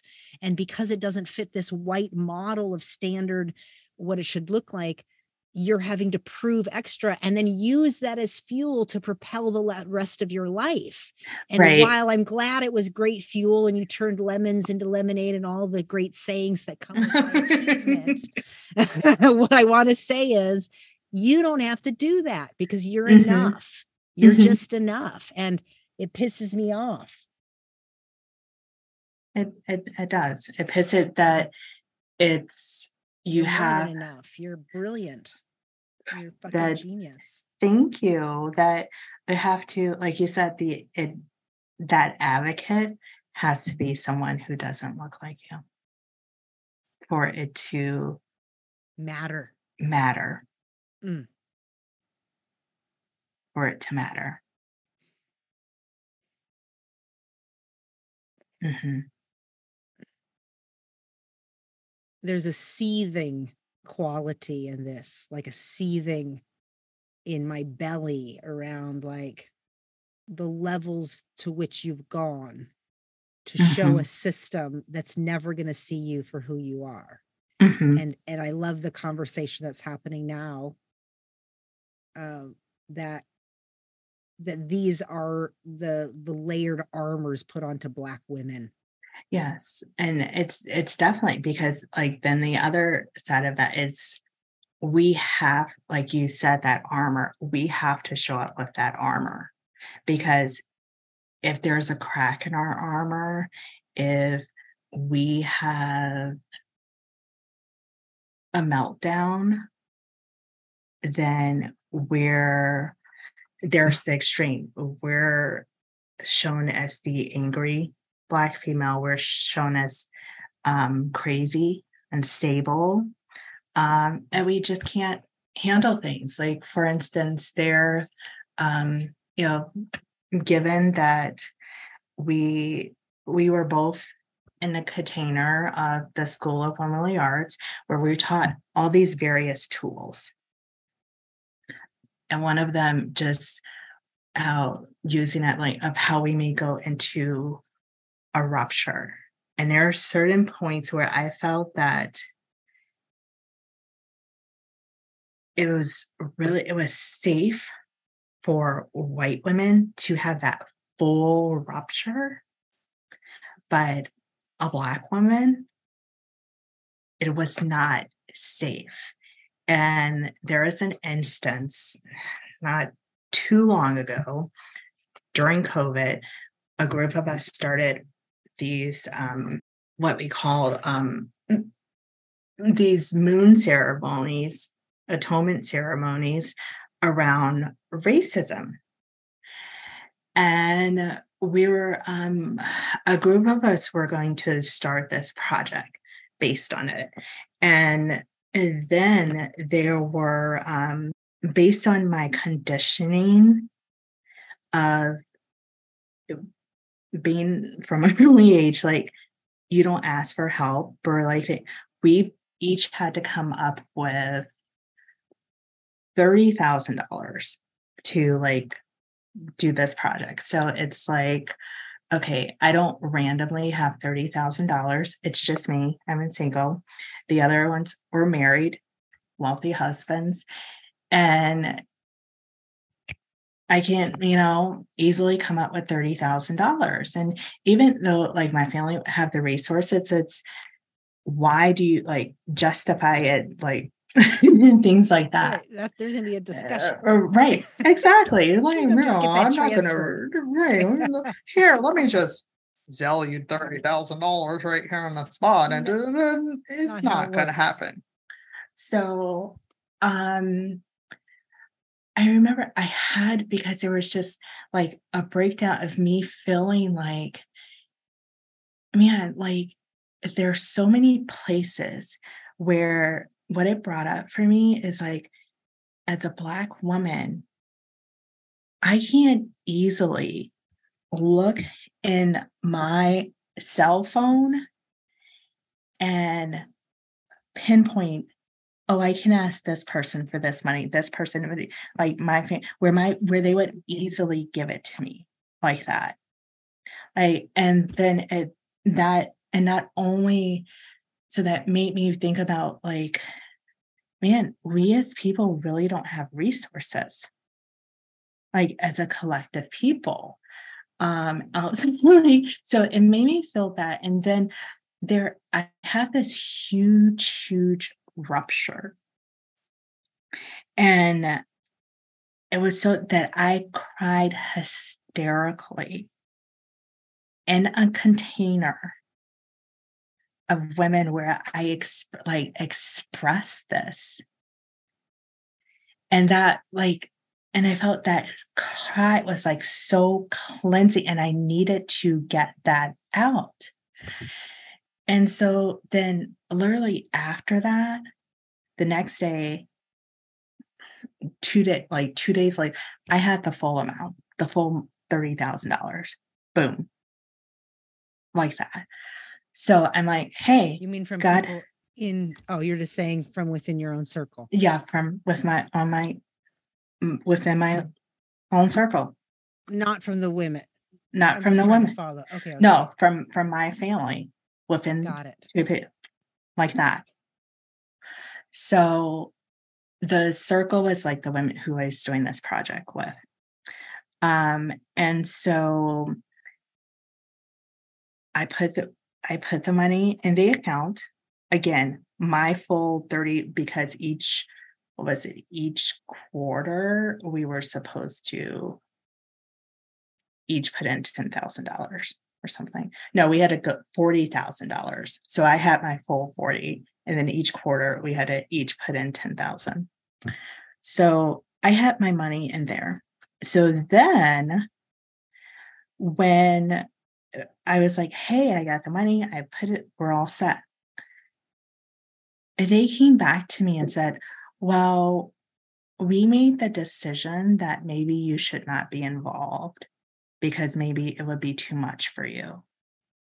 Like you had like you had this mental breakdown and what really got me is they went back and recited all these different things i said in my breakground where we were taught like this is a container where we're supposed to be able to let it go and then it's washed clean. It's not weaponized against you or and your character was, or your or, being later on as if that is representative of who you are in all of the areas of excellence and prominence and and and brilliance in your life. This is a just to give you perspective, folks. This is a safe container where you're supposed to be able to practice these particular tools of emotional mm-hmm. expression and other things that are decided upon within the sacred space or the safe space, and that whatever is released in this space is held in in the confidentiality, container. but also in understanding that that's a moment in time of emotions that the rest of society doesn't necessarily support our healthy mm-hmm. release. And so, what I hear you saying is that this list is is generated of you of why you shouldn't be a part of this exclusive project or whatever that you had to invest x amount in and your rupture and what came out of you during your rupture time is what was listed on that list. Yes. I am disgusted. But it was around that it came out as this like we're doing this to benefit you to help you mm-hmm. which is extra it's like putting a dagger in and then turning it around inside. It's so normalized white womanness. Mm-hmm. That's all I can say there. Yeah. Wow. Yeah. That, I mean, that was a dagger in the heart, more so because it was in a setting where I thought, like, this is a setting that we all came through where we were taught as women to like just be authentic that our sisters could hold space for our ugliest moments mm. like and i only felt like in like this specific container it was okay for me to be messy even if i didn't feel okay in any other container within my life this container was a container that i was supposed to feel like i could like just let it all out and I did. And then it was turned around where it's okay, we can hold space for ruptures and you're allowed to have rupture. But the moment that I have this rupture and and it, it was a big deal for me because I'm a secret. I'm not the person who is regularly spilling ruptures or regularly spilling my business on social media or anything like this or and that's not me well, and you said it was a major breakthrough after mm-hmm. this. Yes. With this huge opening in which right. you you created a, a receivership for the monies needed. And right. Which what we principle is that it's when we right. release these blocks exactly. of emotions that we're not quote allowed or safe to feel when we create safe containers to feel those new openings happening in our life. So I'm hearing you go through this path only to be met by non-safety and not just non-safety but weaponized your yes your expression weaponized against yes. you as if mm-hmm. it's for your benefit mm-hmm. I also want to speak to this sounds like a very specific experience that was a pinnacle moment of awareness for you in relation to these particular people and maybe maybe a larger context but i'm curious um if that is more normal than not in your experience with white people that this is where that fundamental of not trust is is like that was just a reminder of like yeah this is the way it they are um no no, I I wouldn't I wouldn't say that's more that's normal for me. Um, the reason why is because that that was normal because I I really um I don't think I've really had that deep of a rupture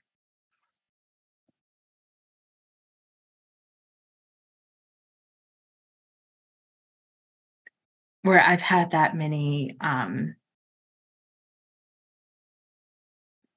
ruptures like that. Where so I can't say that's a, that's not that's not a normal thing for me. Well, I think the experience you shared yeah. is clear that this is not a mm-hmm. normal space where you feel ever safe to unleash. And, and so you made that clear in that expression of telling the story.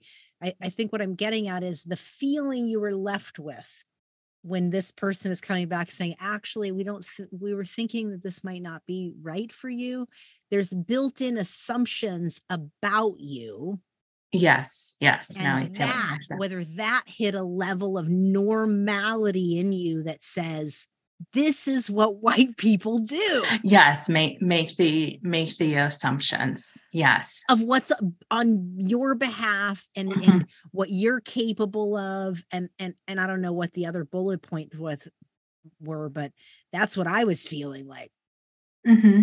or based on their experiences with other black people or black women or that that's what they're saying to you. Mm-hmm. But it wasn't in that instance. But um, I can see in that particular instance, it wasn't.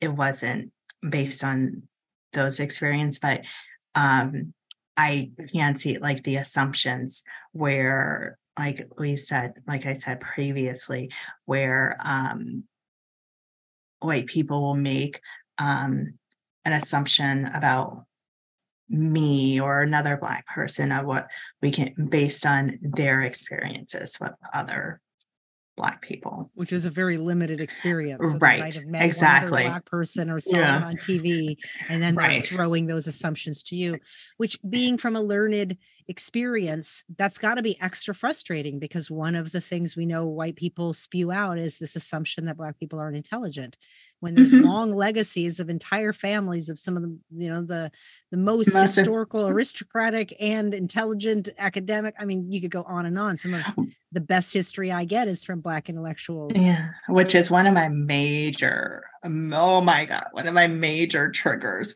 where it's like the like a little shock for white people they're like oh you went oh my god you're so articulate oh my god you're so well spoken oh oh you you went to that school oh you must be really smart and it, so it's not just, it's like there it you is. must be really smart can I just punch you now? right, right. So those that I would say more so than anything, the that makes my skin crawl. That more than like any, I can do it over race it, but when the sh- when people express shock about my intelligence, that is my number one trigger. And I know that has to be tied with like a family upbringing, some like generational ties in there. Uh, that's my number. Well, and how about having trigger. to perform for white yes. people in all levels of of every ounce of your education because you're not just learning for the sake of learning you're learning for the sake of learning and not being one of those black people Mm-hmm. And it's a different standard of blackness. It's trying to meet to a, it's, it's so built into colorism, right? In the sense of the way social hierarchies have been formed to not be in categories so that new stratospheres were created in right. and because this is how social order has has grown it's got to make your skin crawl on so many levels because it's not just marking questioning your intelligence Ricquel it's also mm-hmm. it added to your voice inflection uh, it's assuming um accept you know surprise of accessibility mm-hmm. surprise mm-hmm. of being able to oh you could take up space in those arenas like it's so compacted with built-in um you know racist undertones. Yes yes and i um, can without calling that that and that's you know? what it is and it's it, it so back in 2020 my grandmother passed away on your um, side? on yes and this was this was right before um, COVID hit. She passed away February second, twenty twenty. So two two two zero. Um, and we were going through things, and we found my grandfather's journal. And he's the physician. Yes, he was a physician. It was his journal from 1947. Wow. That she had still. So my grand, it and going through what my mom, my grandmother kept, and I just saw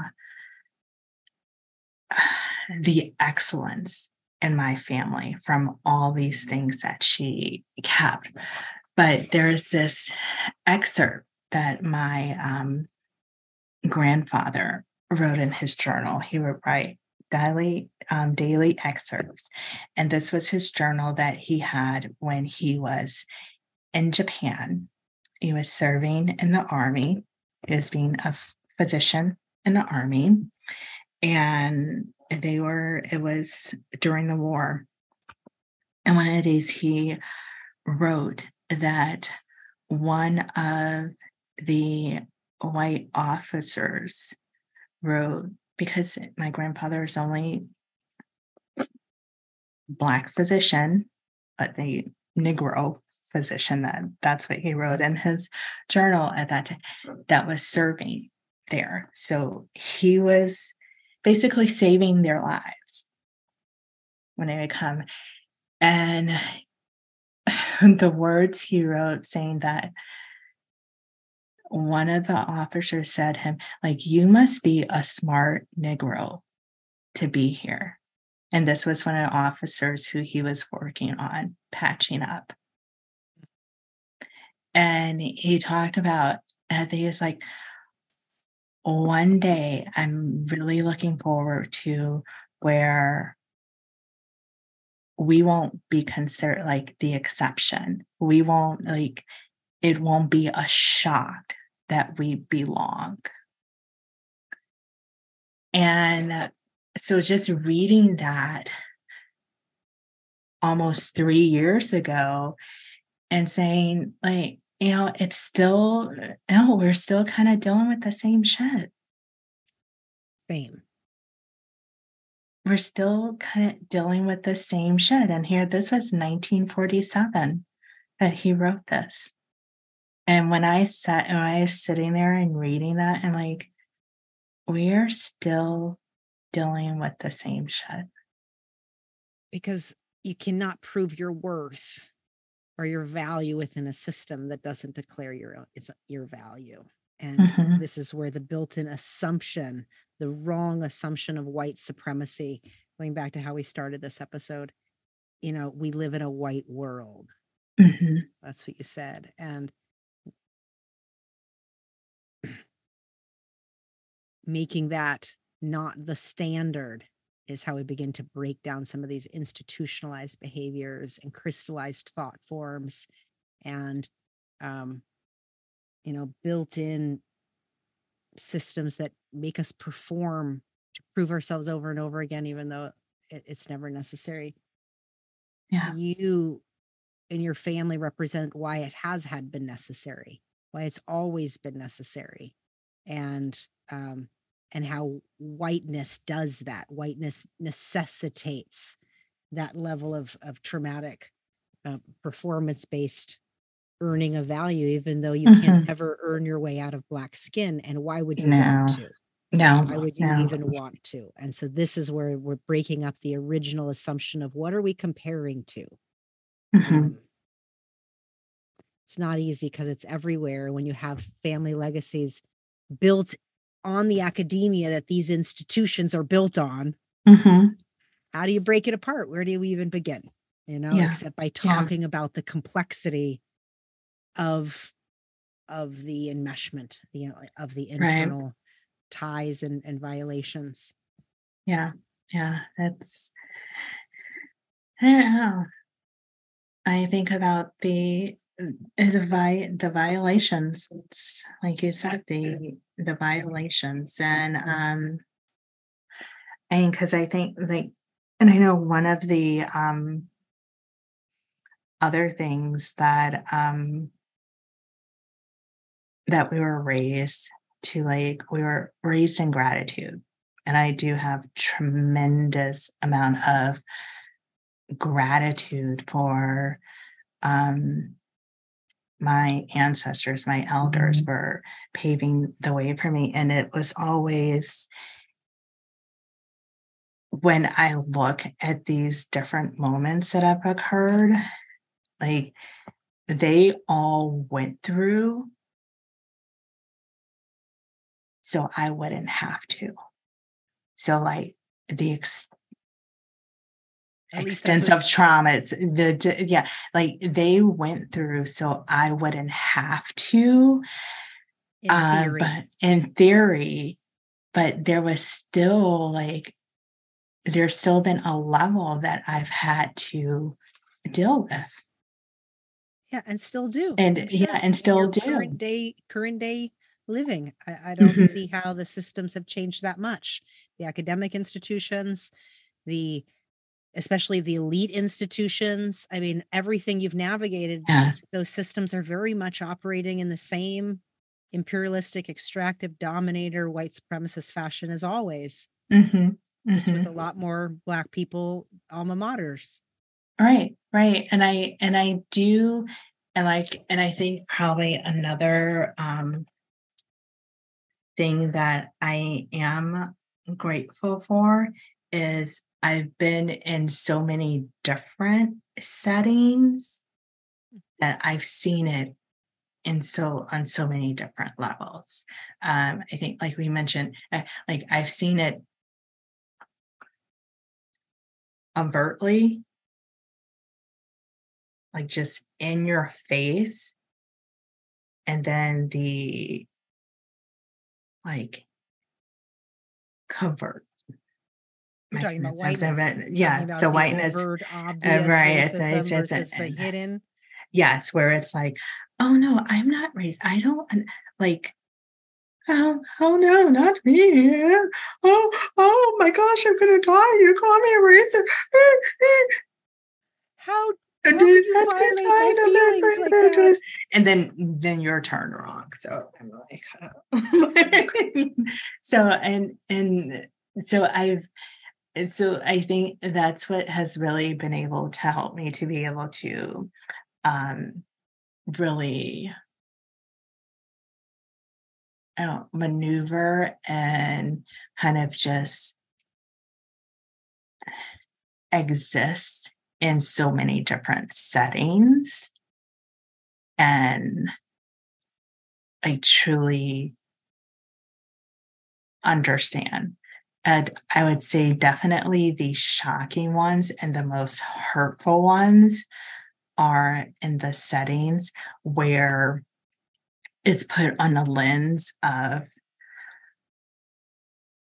a spiritual setting where we're trying to heal everyone and do this and we're trying to um, make the world a better place and you know i come from a family of very spiritual people. I grew up in hoodoo and voodoo.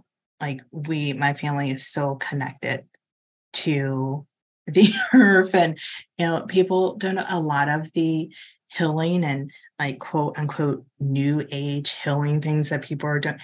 That came from africa but now you're trying to make it popular. When we that's how we survived.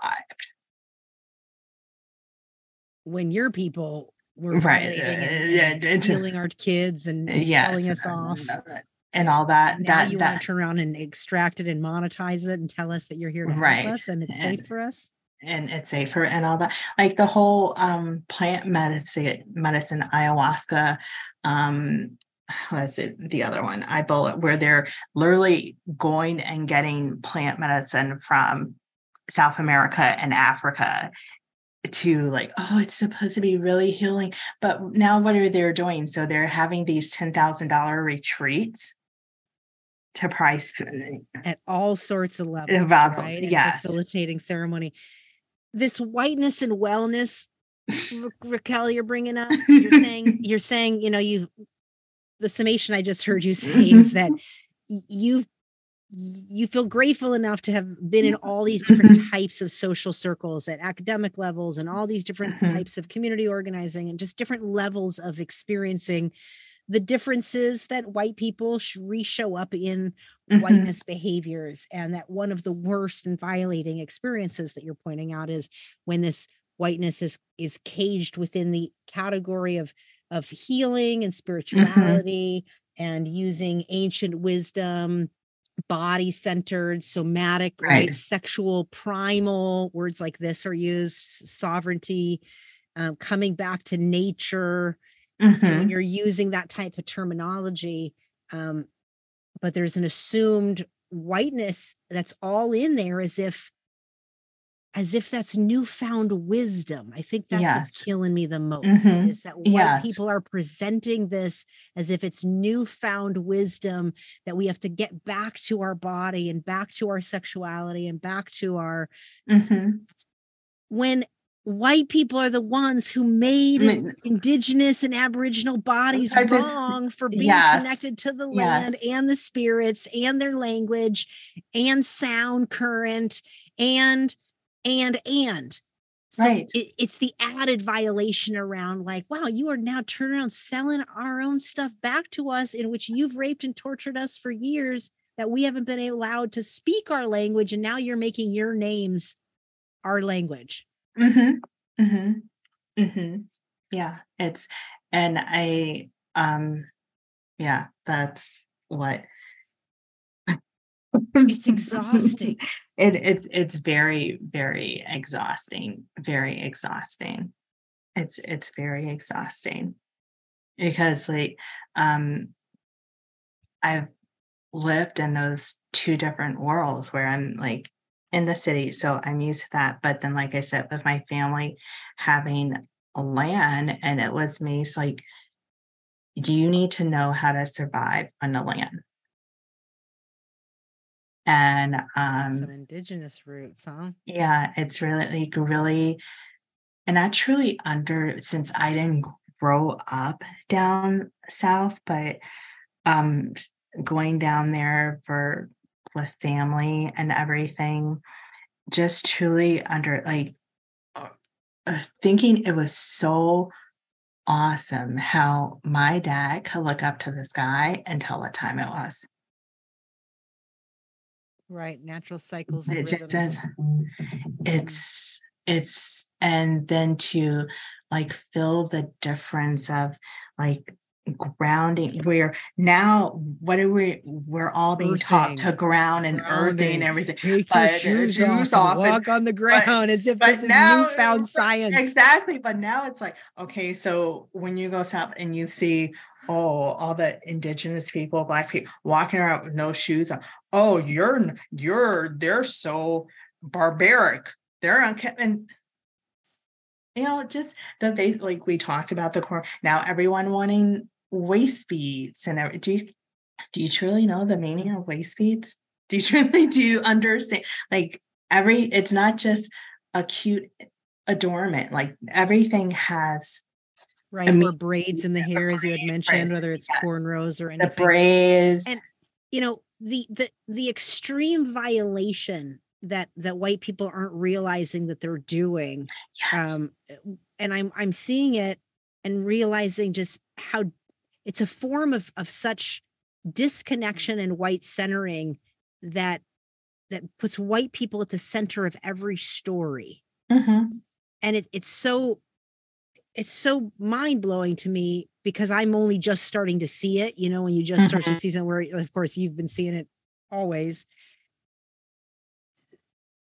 The way that then it's remarketed and then it's acceptable now that it's a white person or it's it's offered i mean but this has happened throughout time whether it's been with the blues or with jazz or oh yeah yeah. music right?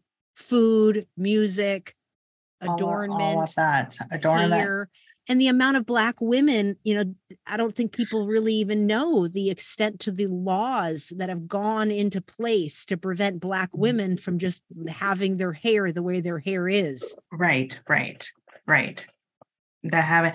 And then now, because what is the um how black women would straighten their hair with the relaxers, and now they're found that those are cancer forming. Yeah, I mean, we knew that decades ago. Yeah, so it's, like, it's kind of like but, the stuff in our food, but it is. It's horrible because these things have been absolutely marketed um, over to, the years as mm-hmm. standards of beauty that are a necessity and there's laws in which have been in place that black women wouldn't be able to work unless their hair the pencil test all sorts mm-hmm. of things that historically have been whitewashed out of history so we don't know they exist and yet black bodies and black women have had to deal with this over and over again um, yeah. and then yeah. watch it be sold to you and normalized once white people want it Mm-hmm. Mm-hmm. Oh yeah, like because what there's some some cream now. Oh, you can get a bigger butt with this cream, and so now people are using the cream, and now it's like a big, huge. I can't even think of the company or not, but hey, grow your butt. so all all of these things that now people are making money off of too. Yes. Back to reach standards of beauty that mm-hmm. historically have been, you know, used against the black woman's body. Right. You know, so while it's used against, it's also extracted as the most um objectified, you know, mm-hmm. the most objectified and the least valued. Yes. Yes. Simultaneously. It feels like a collective cultural gaslighting, you know, and that it's over and over and over again. Like the re traumatization is real. It is. When I hear these statements like, listen to Black women, listen to Indigenous women, like they move from statements that just are like, yeah, that that sounds good. That makes sense to like, yeah, of course we listen to black and indigenous women because who else have been dealing with this year after year, decade after decade, century after century, rebuilding mm-hmm. the family, rebuilding community, rebuilding their bodies, refinding their voice, you know, re, re, re upping. So that statement is no longer this light, nice, slogany statement to me. It's kind of like the gravity of it is landing. And yet barely. Barely. Mm-hmm.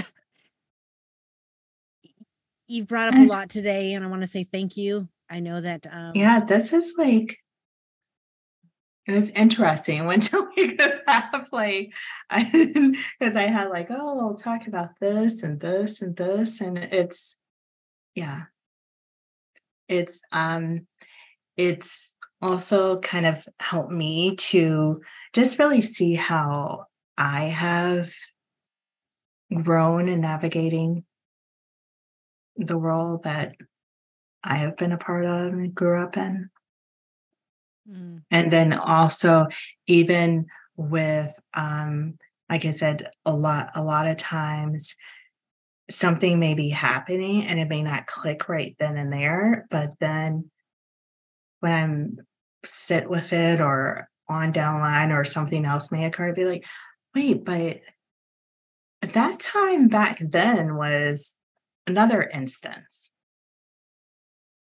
So, and I think, and I think that happens when we went, when I've gotten myself to a place of like, because I may be so used to it that I put on blinders. And being a professional academic, for lack of a better word, when one gets really good at research and performing in the realms of academics, no matter what ethnicity or background we come from, when one performs in that arena, we get really good at summarizing the meaning of something you know mm-hmm. and so we can take an entire experience and where there might be good experiences and bad experiences and all these things we summarize of what we learned from it what was the what what were some of the things we were grateful for and right. these are wonderful qualities of high achievers and and those of us who are academics um I don't nearly have the schooling you do at all, um, but I, I do love this level of intellectual engagement and kind of looking at things from different lenses. And I'm realizing more and more I'm an mm-hmm. academic but I want to say these things out loud that we don't look at all the experiences separately anymore. We're sum- summarizing it. It's a part of the skill set that's we've learned to be able to navigate to high levels of, mm-hmm. of studiousness. And yes. in doing that, we unconsciously are knocking away many violations that happen all the time. And by no means do I think a lot of the things you've gone through are many. I think you've gone through so many things you don't even know you've gone through them because right. they just had to happen in order for you to get to, to where get, you're going. Exactly. And as you get more and more safe, as you cultivate what safety looks like and feels like in your body as an adult grown woman, not having to perform for other mm-hmm. reasons other than your your your reasoning um, and your family legacy that you're building um, more of those memories i'm certain are going to come up and if mm-hmm. there's more shares that you get a that, that come up that you want to bring back onto the podcast i'm all for it because to me that's really why we talk about predatory patterns is they live in us they yes. live in our in our thinking in our views of the world and we and by by their very nature they protect us from seeing certain things and when we no mm-hmm. longer need that protection we remember Mm-hmm. And then those mm-hmm. memories come out of us. And um, I can't even begin to, to know what kind of safety it requires for black women or a black body in general to to know like when is it safe to start not doing some of these things that historically we've always had to do to keep our family safe mm-hmm. and, and that's the unlearning that's the somatic um, unlearning in in in talking about race and bringing racialized uh, conversations back into the forefront in ways that are not attacking, but are self inquiry that allow us to start unpacking traumatized states that we've normalized as normal behavior. And now we call it achievement mm. or we call it success. Mm-hmm. And it's like, what a success? Because I want to touch on what you said about um, being an academic, because sometimes what I um, what I do struggle with is looking at because of my conditioning conditioning based on my um, generational family trauma. I was conditioned like i mentioned earlier about that education that knowledge. So for me it was about that institutional academia, getting that paper and like how you said, like being educated to a level where except yep. right as far as like these are value systems the schools it's that value that value system of i have to you know it has to be this school it has to be this school it has to be this school and then my own personal tr- struggle was or still has been, if I did not focus on excelling to get that academic, like that paper, feeling that that paper and that name would be respected, what I have gone through the level of whiteness that I experienced because was I perceived as a threat? Because oh i'm i'm trying to compete on their level so that that has been a personal you know a personal struggle for me it's personal it's thing be so infused into your self, so whole sense of identity mm-hmm. because you your early formation is with that as a dichotomy of becoming. Yeah. You know? Yeah. But this has been like, I've enjoyed this conversation. I really, I, I've, I've, I've enjoyed the, this conversation. I generally try to steer away from these conversations because they're like, ah, I don't want to, I don't, because what it brings up inside of you. Yes. Yeah. So I'm like, I don't want to have that conversation. well, and I really appreciate that. You know, I, I do um tread lightly in in asking because it, it's no black person's responsibility to talk to us about, and I say us as white people, as a including me in in the white body of sea of people, um, and I also know that there's a lot of things that I've learned that my Black friends will say amongst each other. And then sometimes when I'm around, that they wouldn't normally say around most white people or mm-hmm. in white mm-hmm. spaces. And so even mm-hmm. picking that up in the cultural ways I've navigated made me realize, like, wow, what if we did hear some of the inside things that Black people know about white people through their own story but I also learned that in the conversation, it's not always so easy to come out because, mm-hmm. you know, who you've had to be in a way to be in a way to operate doesn't just dissipate you know safety is safety protection is protection and that doesn't just go away just because we want it to go away mm-hmm, it mm-hmm. goes away as we notice it being there and then you're like damn why do i do that and it's like oh well legacy wise of course mm-hmm. I, I, do this um so i appreciate you saying yes um and also where we went like it was kind of hard to start but right. Then you would have memories i'd say something you'd be like oh i have a memory. Oh i have a memory. And, right. and i think that's to me what everyday whiteness and hopefully we'll get more and more oh remembrances of like oh, mm-hmm. oh that's an example. Because the more we can hear those examples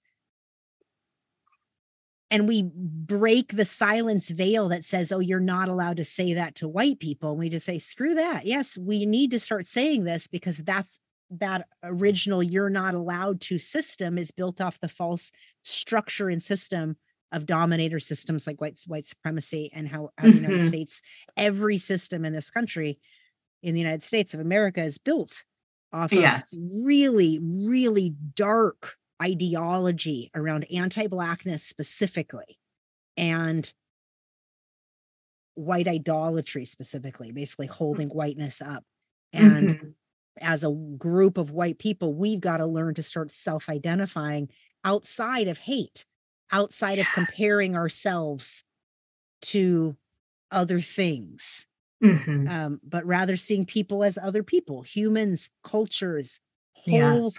whole bodies of stories. Like I didn't know any of this stuff about you before we had this conversation. Mm-hmm. right. Either, but still, sometimes you don't cross the cultural barrier right. of knowing someone right. because your experiences are just like yeah well, nah or whatever.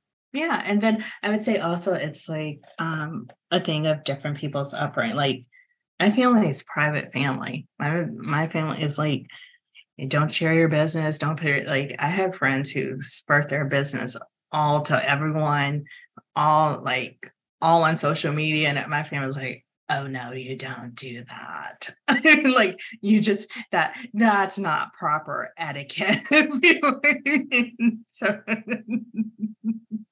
but it's like the the conversation we'll have the conversations and i will i will have i will have the conversations but it's like for me it's hmm. And then also i i really it's not i'm not one to like really openly share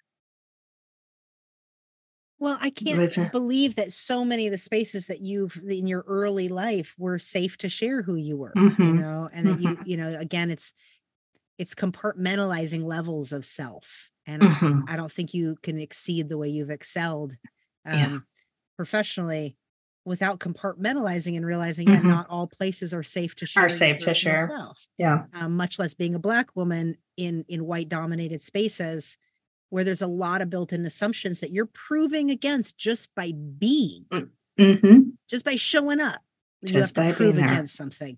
That's exhaustive, and and no one should have to do that in a, at any level. And yet, as much as your ancestors worked to not have you do that, you are still doing that. Mm-hmm. And it's why mm-hmm. we're having this conversation so we can point it out so that the burden isn't on you alone. It's not on Black people alone because frankly, black people can't keep talking about all this stuff by themselves.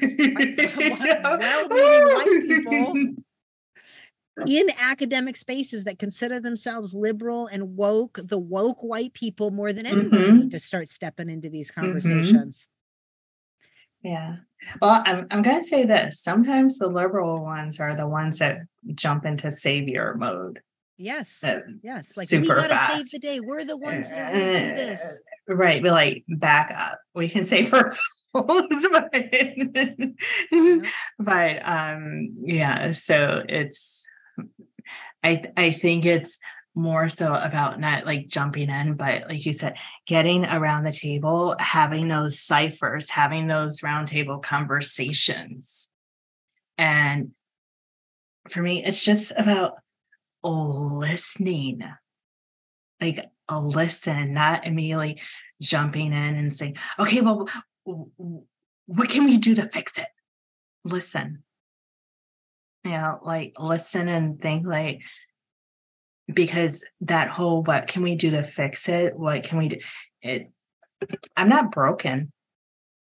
you know, for a long time I thought I was broken, but now I realize I've come learn I'm not broken, so I don't need you to fix me. That's right. Listen to me and I'll listen to you. So that it's more about respect and the listening, but don't think that I'm broken because when that when that fixing it and thinking I'm broken, I need to be fixed, that's when that kind of um inferiorities and um, superiority complex comes into play.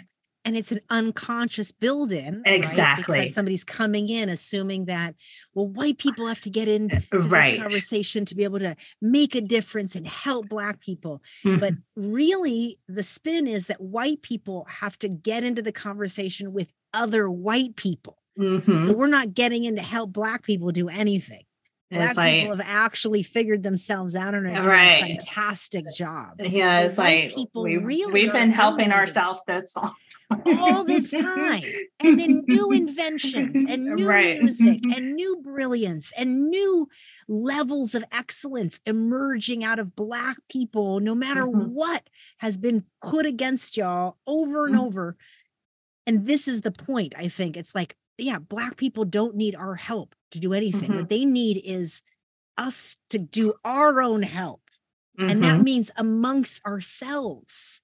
Yes. Us talking about the things that we do that we think are okay or normal because we're so unaware of Black people and the right. limited scope of Blackness that we have is whatever you know, whatever you got fed into you from your early adult life, you know, exactly your exposure of sharing your story, I hope helps listeners be like, oh, and then you get to compare this human's story to mm. the limited uh, scope of imagination you have in your brain of what Black people have or haven't done in mm-hmm. the last 50, 100, 200 years of rebuilding their lives after yes. hundreds of years of slavery and then other mm. atrocities that happened after that. Yes. And I think that's what hearing stories do is it lets us break the false illusions that right run our lives by and mm-hmm. unconsciously mm-hmm. project on the world around us. Right. Like the false illusions that most black people are the first people in their family go to college. like like we're in 2023 come on well and let's add that that's actually been marketed as a thing uh, that that this is why we need to help black people right right so there has been a liberal marketing level mm-hmm. language that is formed over the last number of years on a political socioeconomic level that actually feeds that that's and yes. so you automatically hear the stories of i'm the first person in my family right. college i'm the first what we don't conveniently hear is that there were absolutely brilliant families in the 1800s, 1900s, and all, and far way past that. But let's just talk about the rebuilding mm-hmm. after slavery stage. And and there are legacy wealth black families people that were millionaires in in mm-hmm. 1900s we don't hear about black we don't hear those stories because we're being fed an imagery mm-hmm. and your family doesn't meet that imagery right and so automatically that you know we all have work to do on that because public education and private education like we're, we're purposely getting limited scopes of the real reality. And if you're not getting real history from your family legacy then what are you getting? Right which is another whole thing like well people are like oh your family went to private school there's something. Like but there's a reason my family went to private school and my family doesn't believe in public education because back in Mississippi, when my grandfather and them were coming up, the public school only went to a certain level and they did not teach um, math and science to the colored students. And then after that level, they were expected to go work in the fields. But my grand great grandfather had the resource, so he had to pay for them to go to school in the next county over And that's because he wanted them to be able, like, they need math and science. They, so he paid for them. And because of that, my family does not believe in public school because they had a certain level of education back then that they would educate the they color. knew what these systems right. entailed and what they were doing to exactly. and limit possibilities. Exactly. And so it's so easy in today's day and age to separate and divide and conquer and be mm-hmm. like, oh, you grew up privileged, yada, right. yada. And then you end up in this category of, oh, you're just privileged instead of listening to, to the, the story. legacy mm-hmm. of your story of like what mm-hmm. your family had to go through to to get the education and right and like this is how we bridge the massive gaps of real life history which is mm-hmm. all of our history it's not black history folks it's right. our history mm-hmm. and the history of how families grew and were destroyed land taken or land kept and why families fight so hard to make sure education and other types of value systems remain intact as generations move on mm-hmm. what legacy wealth is about. It, it's just this story and our conversation has reminded me how complex it is. It's all yeah. just yeah. it's it's layers and layers layers and layers. So yeah well, thank you for today. Um, thank I want you. to make sure that you feel complete in that um, the story you were telling about the the women that didn't meet you um, or didn't, you know, said that this wasn't a, a, space for you anymore. Was there something that you did to wrap that up, or anything that you want to share in wrapping that up? Um, with wrapping that up, so the way, like I said, it felt like a huge violation. Um, that I had to really work through. Um, so I did not go on to do the project. And when you them. heard everything they said that she said, did you have a response right then, or you just took it all in and was like in disbelief of the things that was going on? I I was I was in disbelief with it, and then I did say to them what you said. was like, so you're weaponizing my rupture against me. So you said that then you had the I said, yeah, I had, I said that. And then it was thrown back at me. And then it came at a level of anger where I was attacked. It's like, no, but we can't, we can't take back what you said. What? Yeah. So it's, it's using your stuff against you uh, again. Yeah, you getting angry at you yeah, You can't take that, but I have the money. And then it got into, a well, we can't trust you. They can't and this, trust you? Yes. So it's was all flipped back on for me. So like I said, I did not do the I did not do the program. My money was returned back to me. And it was I went through like a point of what does like what does this mean and what did and then I did kind of really battle and am still kind of battling like well can black women and white women exist in partnerships to that extent and that's something that i'm still working through right it's still a question that's out for yeah. the answer meaning it's it's um experience has taught you that that's still mm, unsure. Yeah, because this just happened like two years ago. So it's still kind of fresh. mm-hmm. I hear you. I think that's a great inquiry. And it's such a good question.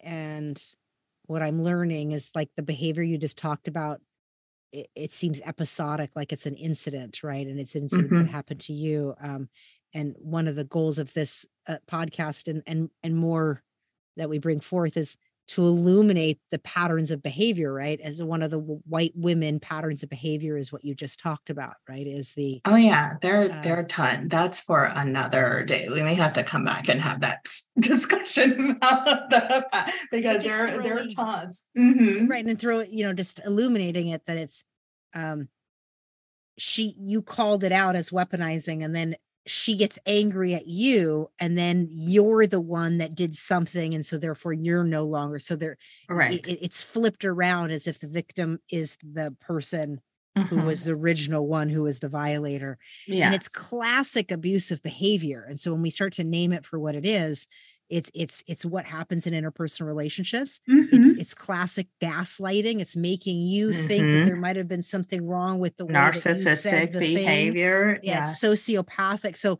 the more we call it for what it is just because white women have historically always wielded this level of of pattern um, expression doesn't mean it's it's okay and mm, no when you when we're the victim of it over and over we can't and you did and yes. so i just thank you for that i thank you for just highlighting it but also highlighting the question like is it possible that this collab that this collaboration of white women and black women could in the same space is it and yeah. Yeah. instead of trying to find the answer it's just kind of something that stays permeating as we do this work of of of unpacking mm-hmm. yeah it is and i would say um it, it brings up another point where it's the question, and this is like really, really recent, where um as recent as Thursday hmm. with our um our team meeting, and there was an incident that happened with the um the dean of the team that uh, basically um it was a public shaming and firing in our staff in our full team meeting that should have been handled in a completely different like private black person? And that's the thing and it wasn't of a black person. It was a white woman against another white woman.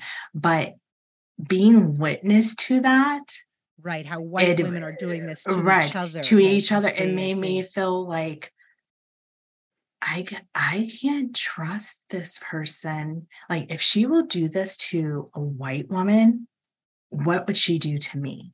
Mm. And it it was just and I'm it was like, okay, I have to get out of this place. I seriously have to. And it made everyone feel uncomfortable where you're shaming, but you're doing it in a sense of this is, you know, our team, something's fell by the wayside and we're not servicing the students, like this all like soft and thing. And mm. because of that, we've made the decision to do this. And and so people are in the chat like so is such and such leaving? Like what what's going on? Like uh, what like in pure shock. Wow.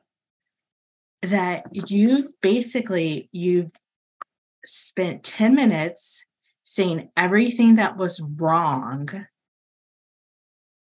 And like then actually shaming two white women saying, mm. and this is not my fault because my predecessor put this in my place and I never would have done this and deflecting de- right, blame off of on someone. And so for this one who was not on the call, and then the other one is like you're shaming her. And then when people say, well, what's happening? And oh, well, no, she will be um, leaving us March. So then you're expecting her to stay until March 1st. I would have been like, bitch, I'm gone.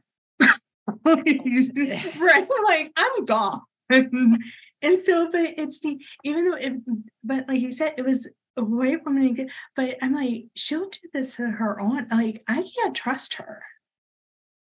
That's right. That's right on that note, folks, yes, book, White Women. Okay, there's a book called White Women Everything You Already Know About Your Own Racism and How mm-hmm. to Do Better. It's by Regina Jackson and Saira Rao.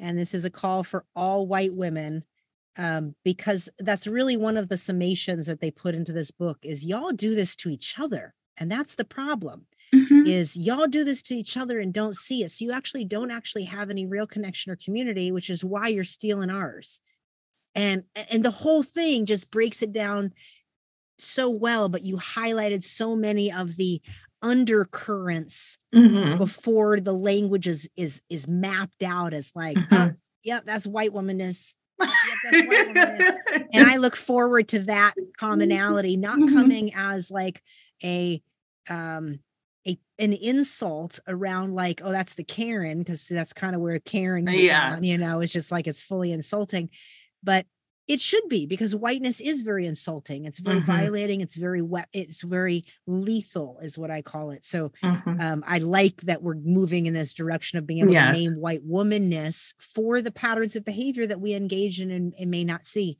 um, right because white women are doing it to each other mm-hmm. ding ding ding and so therefore you're mm-hmm. like whoa can i trust this right no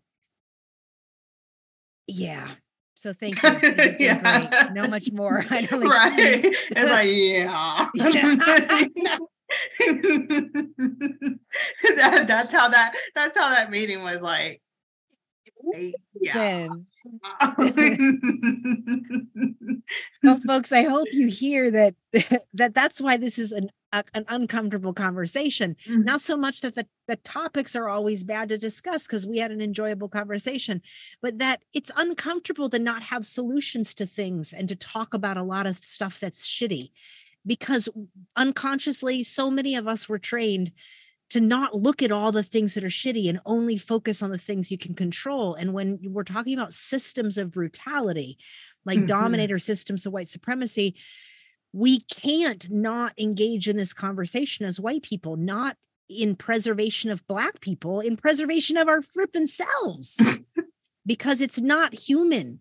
It's not human to be as unkind as we have been built yes. to be.